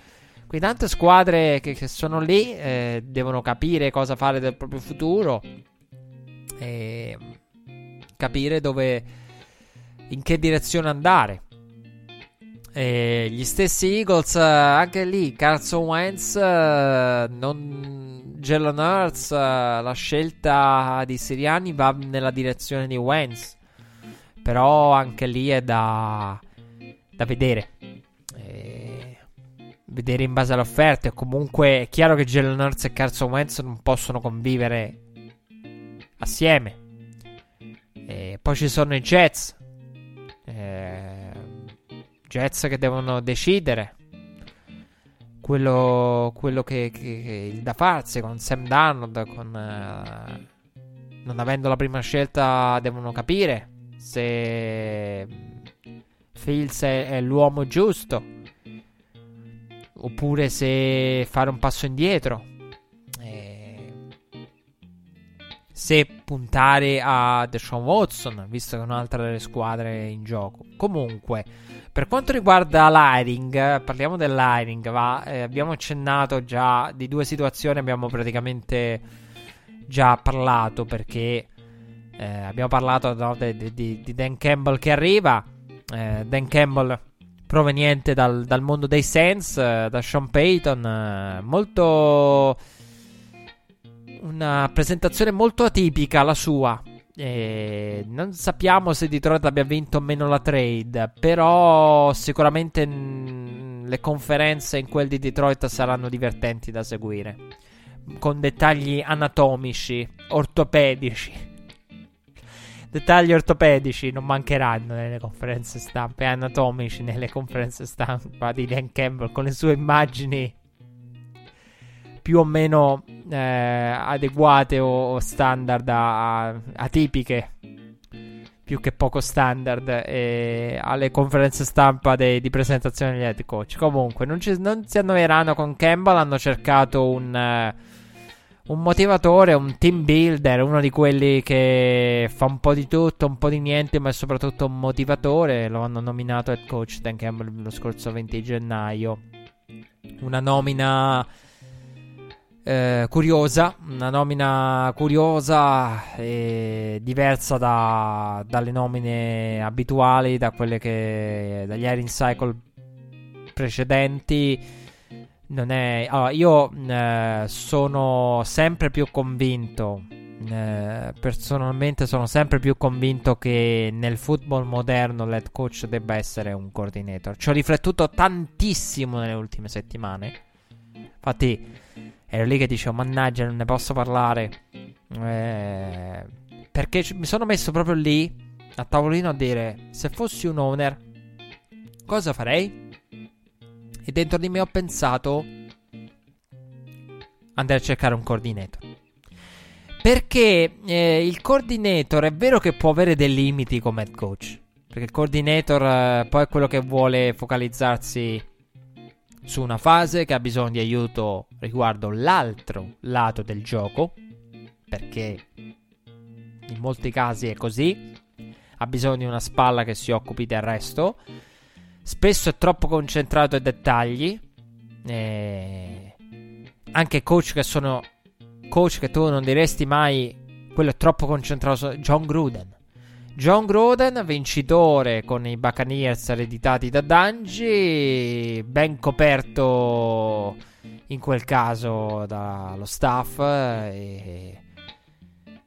ben coperto a livello difensivo, a livello di talento, che si concentra sull'attacco. Anche qui molto ossessionato da, dal quarterback, da, da, da concentrarsi no, su, su Carr, sull'attacco lasciandolo a desiderare a livello difensivo. Vedremo quello che farà con Gus Bradley eh, quest'anno. Però ce ne sono tanti. Quindi, però, io andrei. Ci ho riflettuto tanto. E uno mi dice: Ma uh, andrei con un coordinator perché. O comunque non è. Allora, attenzione. Specifichiamo una cosa. Che se no. Qui tocca autosqualificarsi. Quando si parla di coordinator, io intendo per coordinator un supervisore di una fase. Perché quando sento dire ma Bill Belichick non è un coordinator, beh, porca puttana, se non è un coordinator lui, cioè, il fatto che non risulti defensive coordinator, ma ragazzi, ma non scherziamo. Cioè, Bill Belichick non è un coordinator, Andy Reid non è un propriamente coordinator, beh, aspetta un attimo. Cioè, nel senso, è lui la, l'uomo che guida l'attacco. Quindi attenzione. Cioè, se per coordinator si intende mm, ruolo formale o si intende uno con provenienza di play calling, no, qui si intende gente che guida una fase direttamente e ci mette la propria firma sempre. Cioè Bill Belichick, diciamo Bill Belichick non chiama la difesa New England, beh, però è quello che crea, la crea. Quindi ehm, tensione. Anche un Andy Reid, uno dei suoi assistenti, Eric Biemiani, Matt Neghi cioè, non, non, facciamoci confondere da chi risulta offensive coordinator e chi guida. Io andrei con un guidatore supervisore di un reparto. Quindi dire che Andy Reid e Bill Belichick non risultano coordinator in senso stretto è blasfemo. Ehm, quindi gente che comunque supervisiona una fase, meglio ancora se riesce a supervisionare tutto, però che ha d'impatto schematico su una. E, ehm, perché eh, questi. Il dubbio che, che, avrei come onere sui team builder è che il, non lo so, il team builder è, è vincolato dallo staff e io non voglio la varianza. Cioè, il discorso mi sono messo di tavolino e ho se fossi un owner vorrei uno che mi dice: Sto reparto stai a posto per i prossimi 10-15 anni. Con me alla guida della squadra. Stai tranquillo che ci penso io a quel reparto. Il resto, magari eh, ma mm, andare a, a trovare no, il CEO poi ti costringe a essere dipendente dagli assistenti. Cioè Dan Quinn. Dan Quinn eh, che uno dice vabbè sì, ehm, difensivo, però è stato ad Atlanta eh, in molti casi sì, supervisore della difesa, però poi dipendeva molto dallo staff, anche il modo in cui curava il tutto, no? Non è uno che dice gestisco un reparto io. O sono io l'artefice di un reparto. E che poi no, il Kyle Shannon e funziona tutto, togli il Kyle Shannon e non funziona più niente. Cioè, San Francisco con Kyle Shannon è coperta in un reparto. Los Angeles con McVeigh è coperta in un reparto. Eh, quindi coprire un, re- copre un reparto. Non è detto che debba essere l'attacco. Però datemi uno che schematicamente è delle, dei più grandi nel proprio reparto. Schematico, attacco o difesa. Perché il problema è uno dice: Ma alcuni sono coordinator, access e nose, ma poi serve il motivatore, il team builder. Eh, se si perde gli ex no, gli ex NOS possono aiutarti a vincere. Se vinci, gestisci tutto. Molto spesso. Perché uno dice: Ma quello è un grande motivatore, no? È un grande uomo di spogliatoio che riesce a motivare, a gestire il proprio spogliatoio. Però mancano di ex NOS. Tranquilli, che se la squadra è preparata male, i giocatori si sentono messi fuori posto, i malcontenti arrivano, non c'è team builder che tenga. Che se poi tu ti senti outcoachato come giocatore, messo nel posto sbagliato non vi preoccupate che il team builder in quel caso ha i, quei limiti lì. Oltre a essere vincolato allo staff, quindi quando vedi un Campbell dici ma tocca vedere lo staff, un Curley tocca vedere lo staff. E... Però quello è il limite del team builder. Che tu dici gli ex Nose, se poi ti outcoachano, dici ma siamo motivati quanto è, ma poi se siamo messi nel posto sbagliato? E quello è il grande problema del, del team builder. Poi dici gli ex se no, eh sì, ma si out, si out, se ti outcoachano e vincono la partita a scacchi costantemente contro di te e perdi, non ti preoccupare che il tuo essere team builder e coaches eh, per il coach non, anche lì poi ha dei limiti. Perché quindi l'ex Senos dice: Ma quello non sa gestire lo spogliatoio. Eh, però gli ex Senos ti permettono di, di gestire le partite, di vincere, di mettere da parte tante cose e, ehm, e tanti malcontenti. Quindi io andrei, vi ripeto, ma io non è per una questione di una delle due cose. Ehm, no, io andrei per evitare, ridurre la varianza. Andrei per ridurre la varianza. Ragionerei in quei termini. Uno che mi copre un reparto. Quello è il mio obiettivo.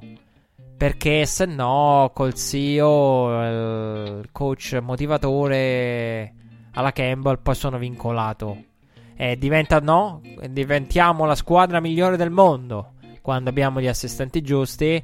Poi gli assistenti giusti ci diventano coordinator e sono cazzi nostri. Eh, coordinator diventano head coach altrove, i nostri coordinator sono cavoli nostri, dobbiamo ricominciare il, giro. E, e quello è il rischio di, di trovarsi no, in, con dei CEO.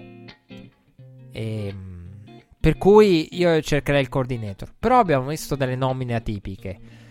Eh, comunque, vabbè, la nomina, la prima nomina, una di quelle che ha da, ad aprire il 14 gennaio, una delle primissime, subito, Urban Meyer, uh, Jacksonville, uh, subito con Urban Meyer uh, che ha grande fiducia, io ho grande fiducia in Urban Meyer e nel...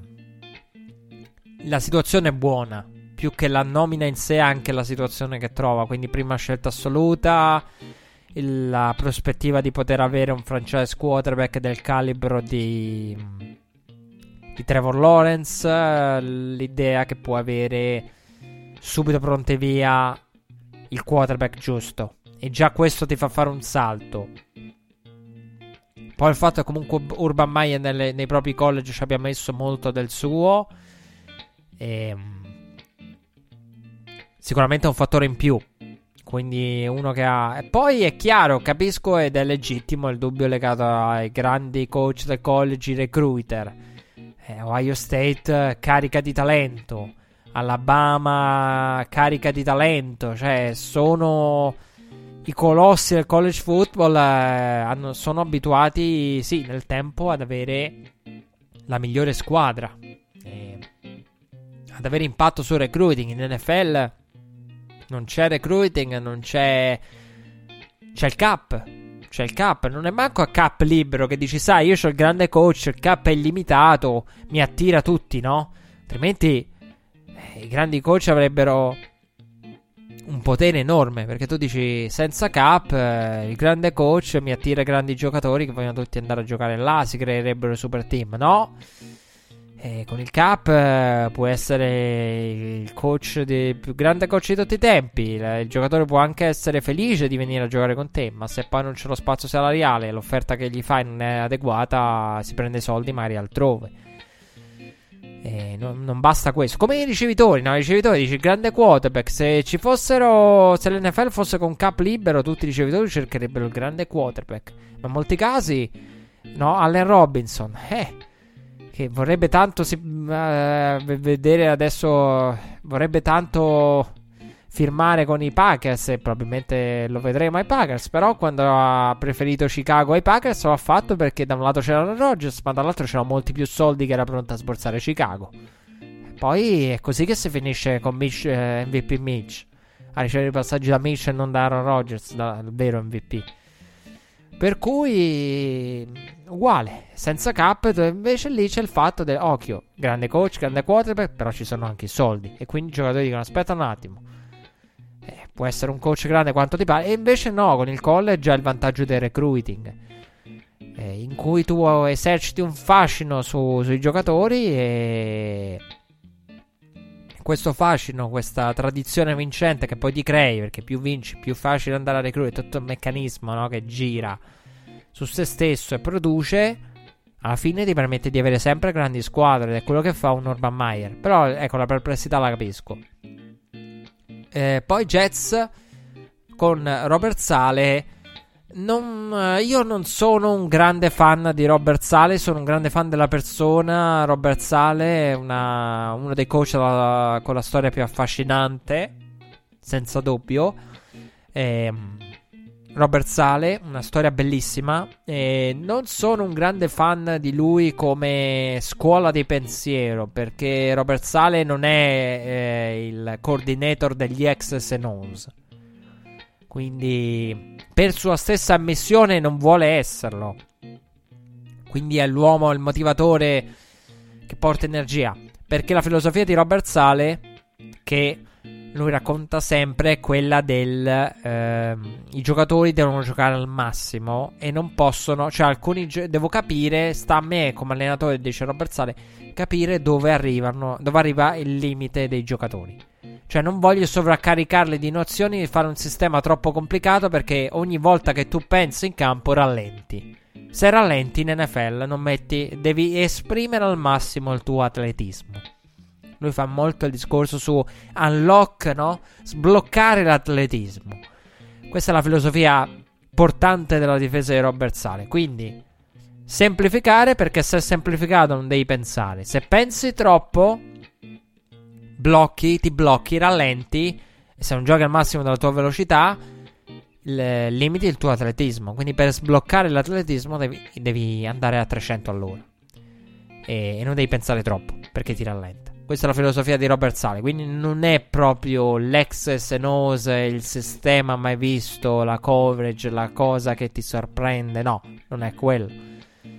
ed è quello che poi ha imparato no, nell'ambito di, di Seattle dove sicuramente è un emblema di una squadra che ha sbloccato l'atletismo e le, ca- le caratteristiche individuali dei propri difensori. E, in cui a Seattle non, non, è solo una questione di schema, ma è anche e soprattutto era lo schema in relazione agli interpreti e alle caratteristiche che avevano, che facevano funzionare il tutto.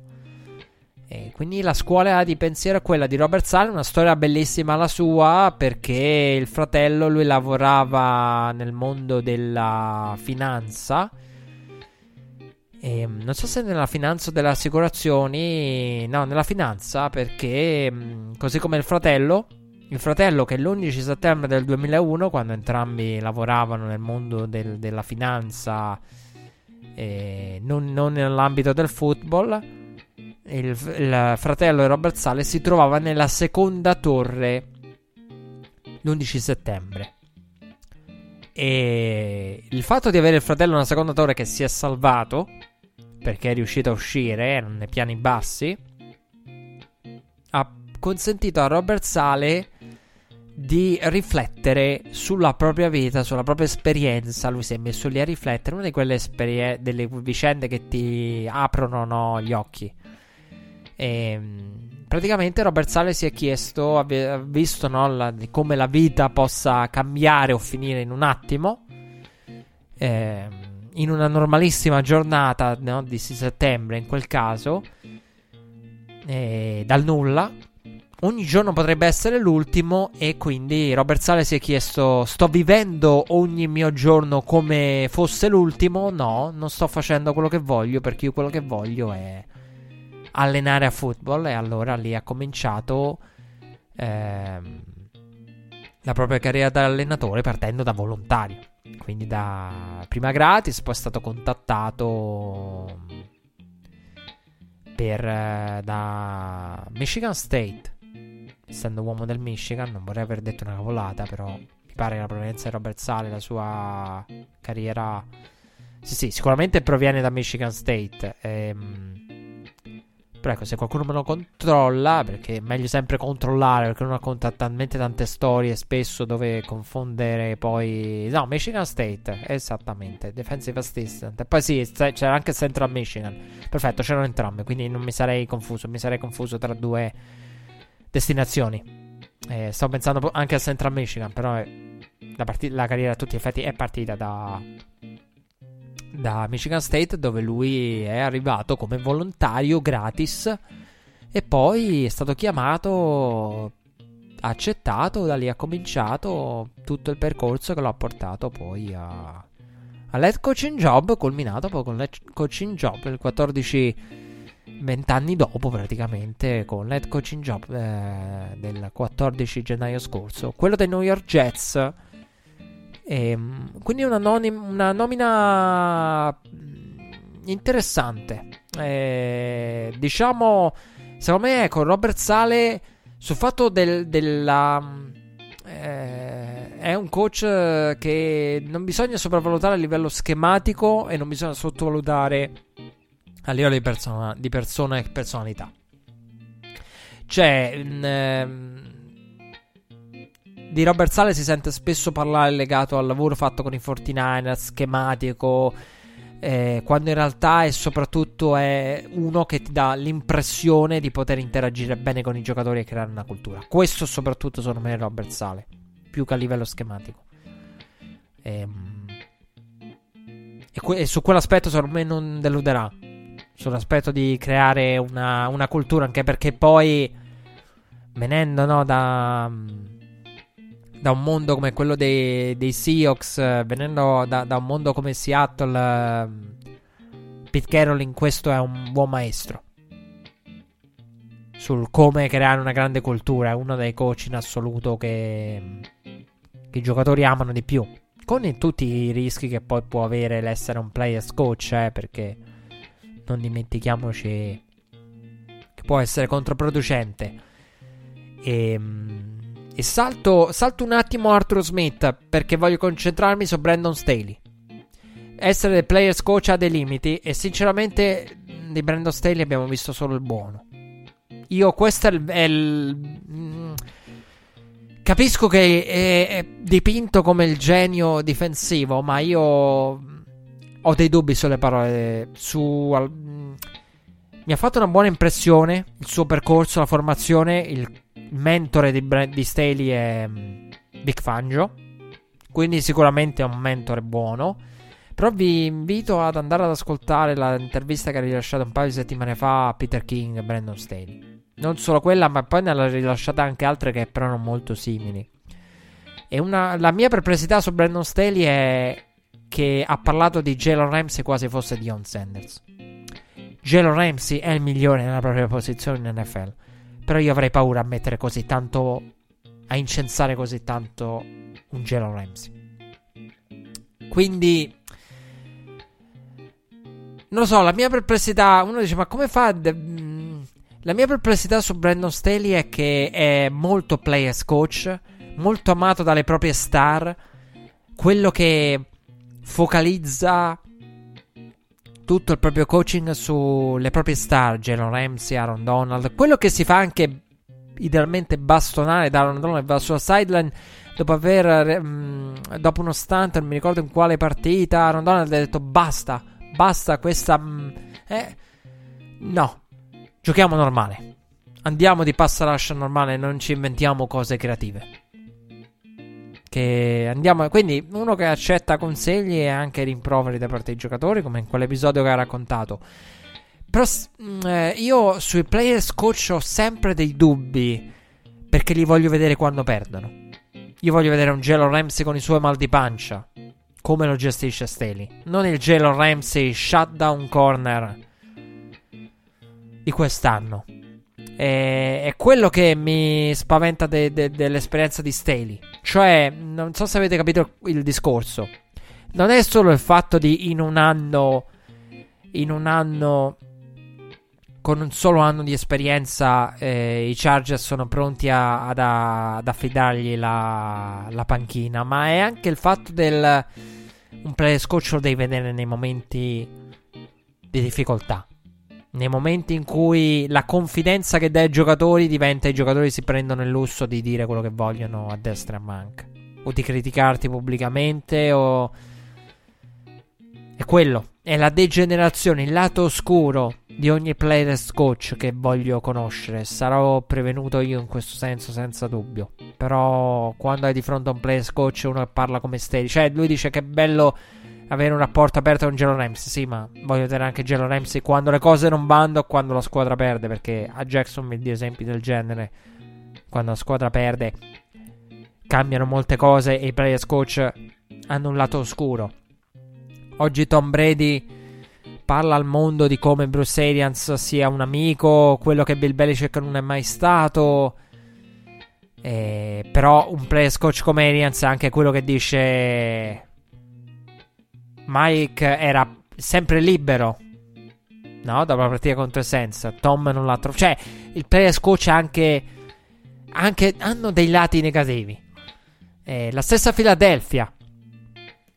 L'esempio massimo di mm, players coach di coaching aperto, no? La squadra che Kelsey diceva ci divertiamo è bello interagire con un coach come Doc Peterson, un po' la mentalità aperta, dinamica, fin troppo diretta, sfacciata di Doc Peterson è il problema che ha portato alla fine degli Eagles e al deterioramento del rapporto con Carson Wentz. Quindi un players coach lo voglio anche, voglio anche vederlo quando le cose vanno male.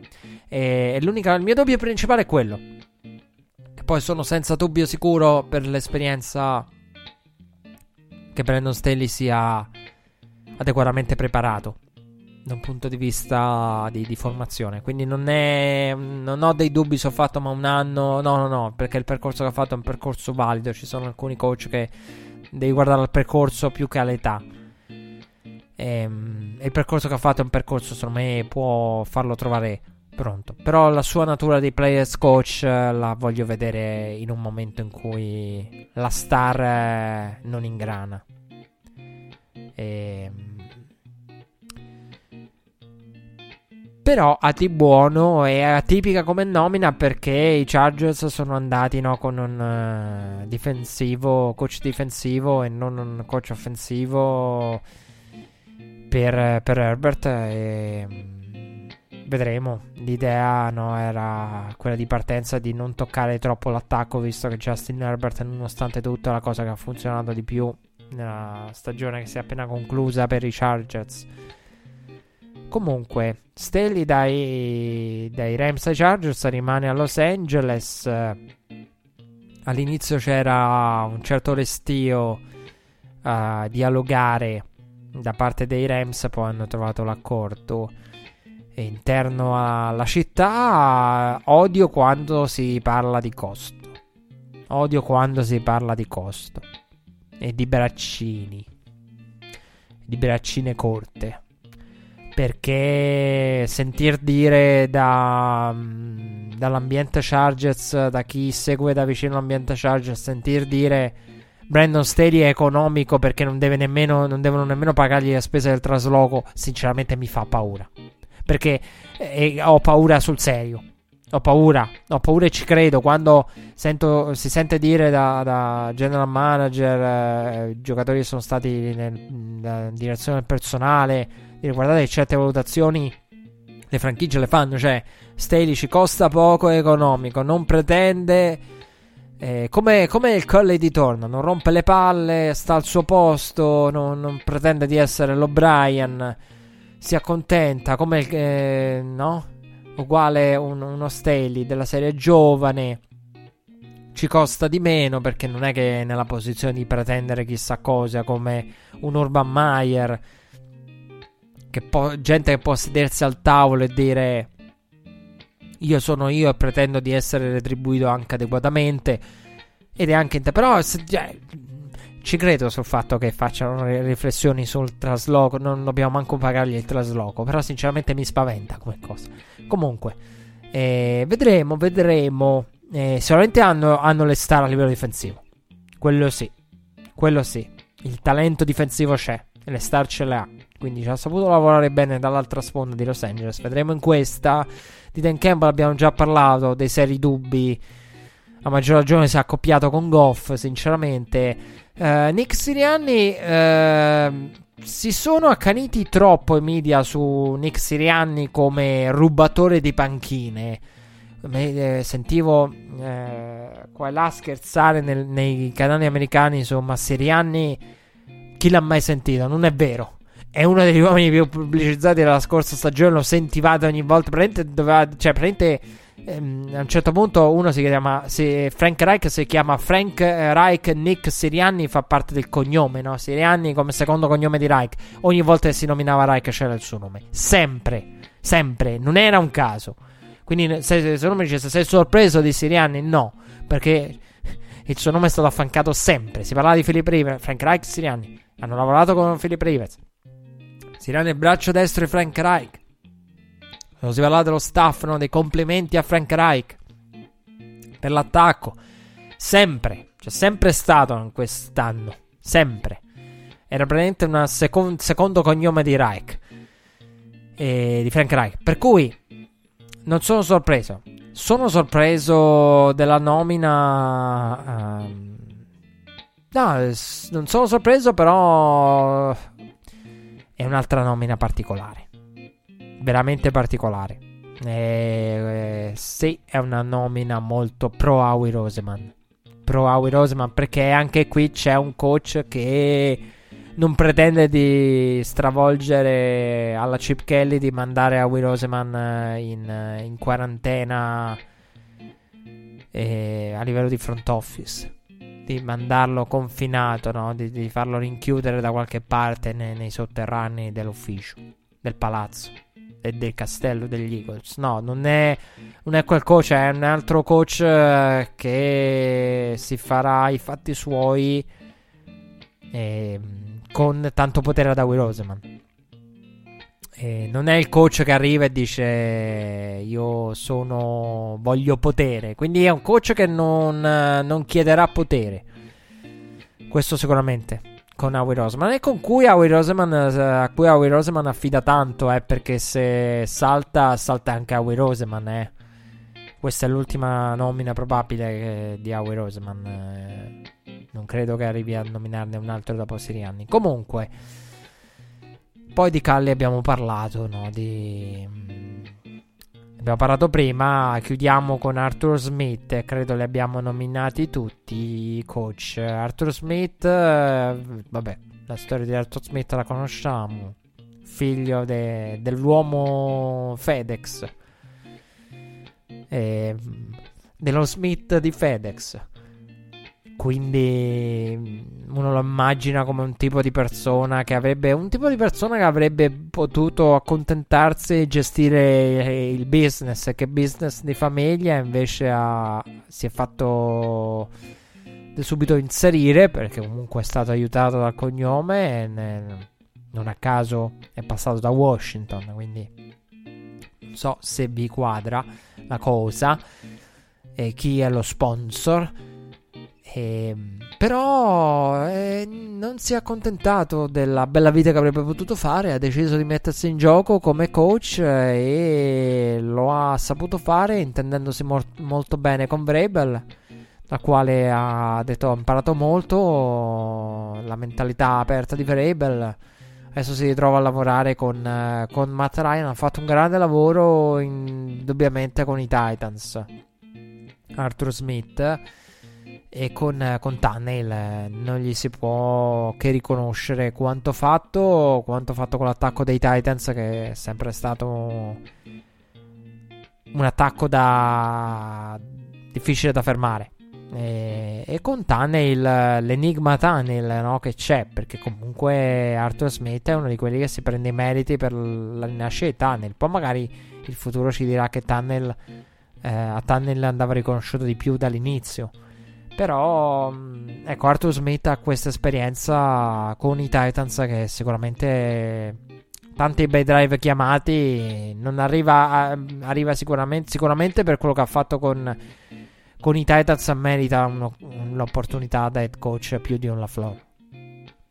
Oggettivamente, cassette alla mano, Arthur, se LaFleur ha avuto una, una chance la merita anche Arthur Smith. diciamo uno di quelli che a un certo punto ci sono secondo me, ci sono secondo me quando si parla di hiring e chiudiamo con questo discorso. Quando si parla di hiring ci sono sicuramente dei coach e delle nomine che sono quasi automatiche. Un Biemiani per me è uno di quelli che funziona, non funziona, hai dei dubbi, non puoi non tentare.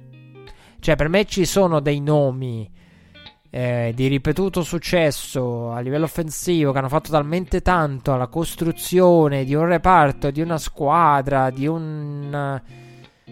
Uh, sono stati al fianco di che ha avuto grande a un certo punto prima o poi sono quasi nomine automatiche. A un certo punto l'opportunità quasi automaticamente la devono avere. Per anche giustizia non è meritocrazia dell'NFL non è capitato con Nick Biemini, però ecco, mm, il suo esempio è un esempio chiaro. Un Arthur Smith, per quello che ha fatto Tennessee offensivamente questi anni, automaticamente prima o poi un'opportunità seria l'avrà. Come anche Robert Sale, cioè quello che ha fatto la difesa dei Niners.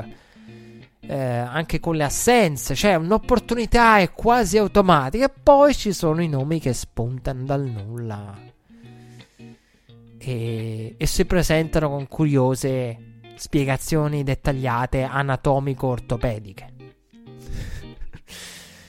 e si ritrovano poi Goff, che non, non so quanto sia una coppiata le due cose sommate. Comunque, siamo arrivati alla conclusione di questa puntata. Abbiamo parlato dell'Hiring, abbiamo aperto parlando del Super Bowl. L'appuntamento è per la prossima puntata, quella post Super Bowl, l'ultima del ciclo stagionale di Red Flag. Pronostico l'abbiamo fatto. Non resta che seguire il Super Bowl. Rimanete aggiornati perché Red Flag ci sarà. Il Super Bowl lo seguirà. Poi, come detto, chiuderà il, eh, la stagione con l'ultima puntata, quella post Super Bowl del ciclo stagionale. Grazie per essere stati con noi. Appuntamento al post Super Bowl. Sapremo a quel punto chi avrà alzato il Lombardi Trophy. Con tutto quello che può comportare a livello di narrativa, di cui già si parla. Già Tony Romo ha detto: se Mahomes non vince questa, non può raggiungere Tom Brady. L'hanno un po' frainteso, però, il povero Tony un po' frainteso. Ce la racconterà lui in America. Anzi, no, noi la racconteremo anche. Quindi. Però ci sarà lui con CBS a seguire questo Super Bowl domenica. Domenica. L'evento conclusivo. L'appuntamento però per Red Flag è al giorno dopo, anzi quello dopo ancora, visto che reg- registreremo il giorno dopo. Fino ad allora, buon Super Bowl e buon football. Alla prossima.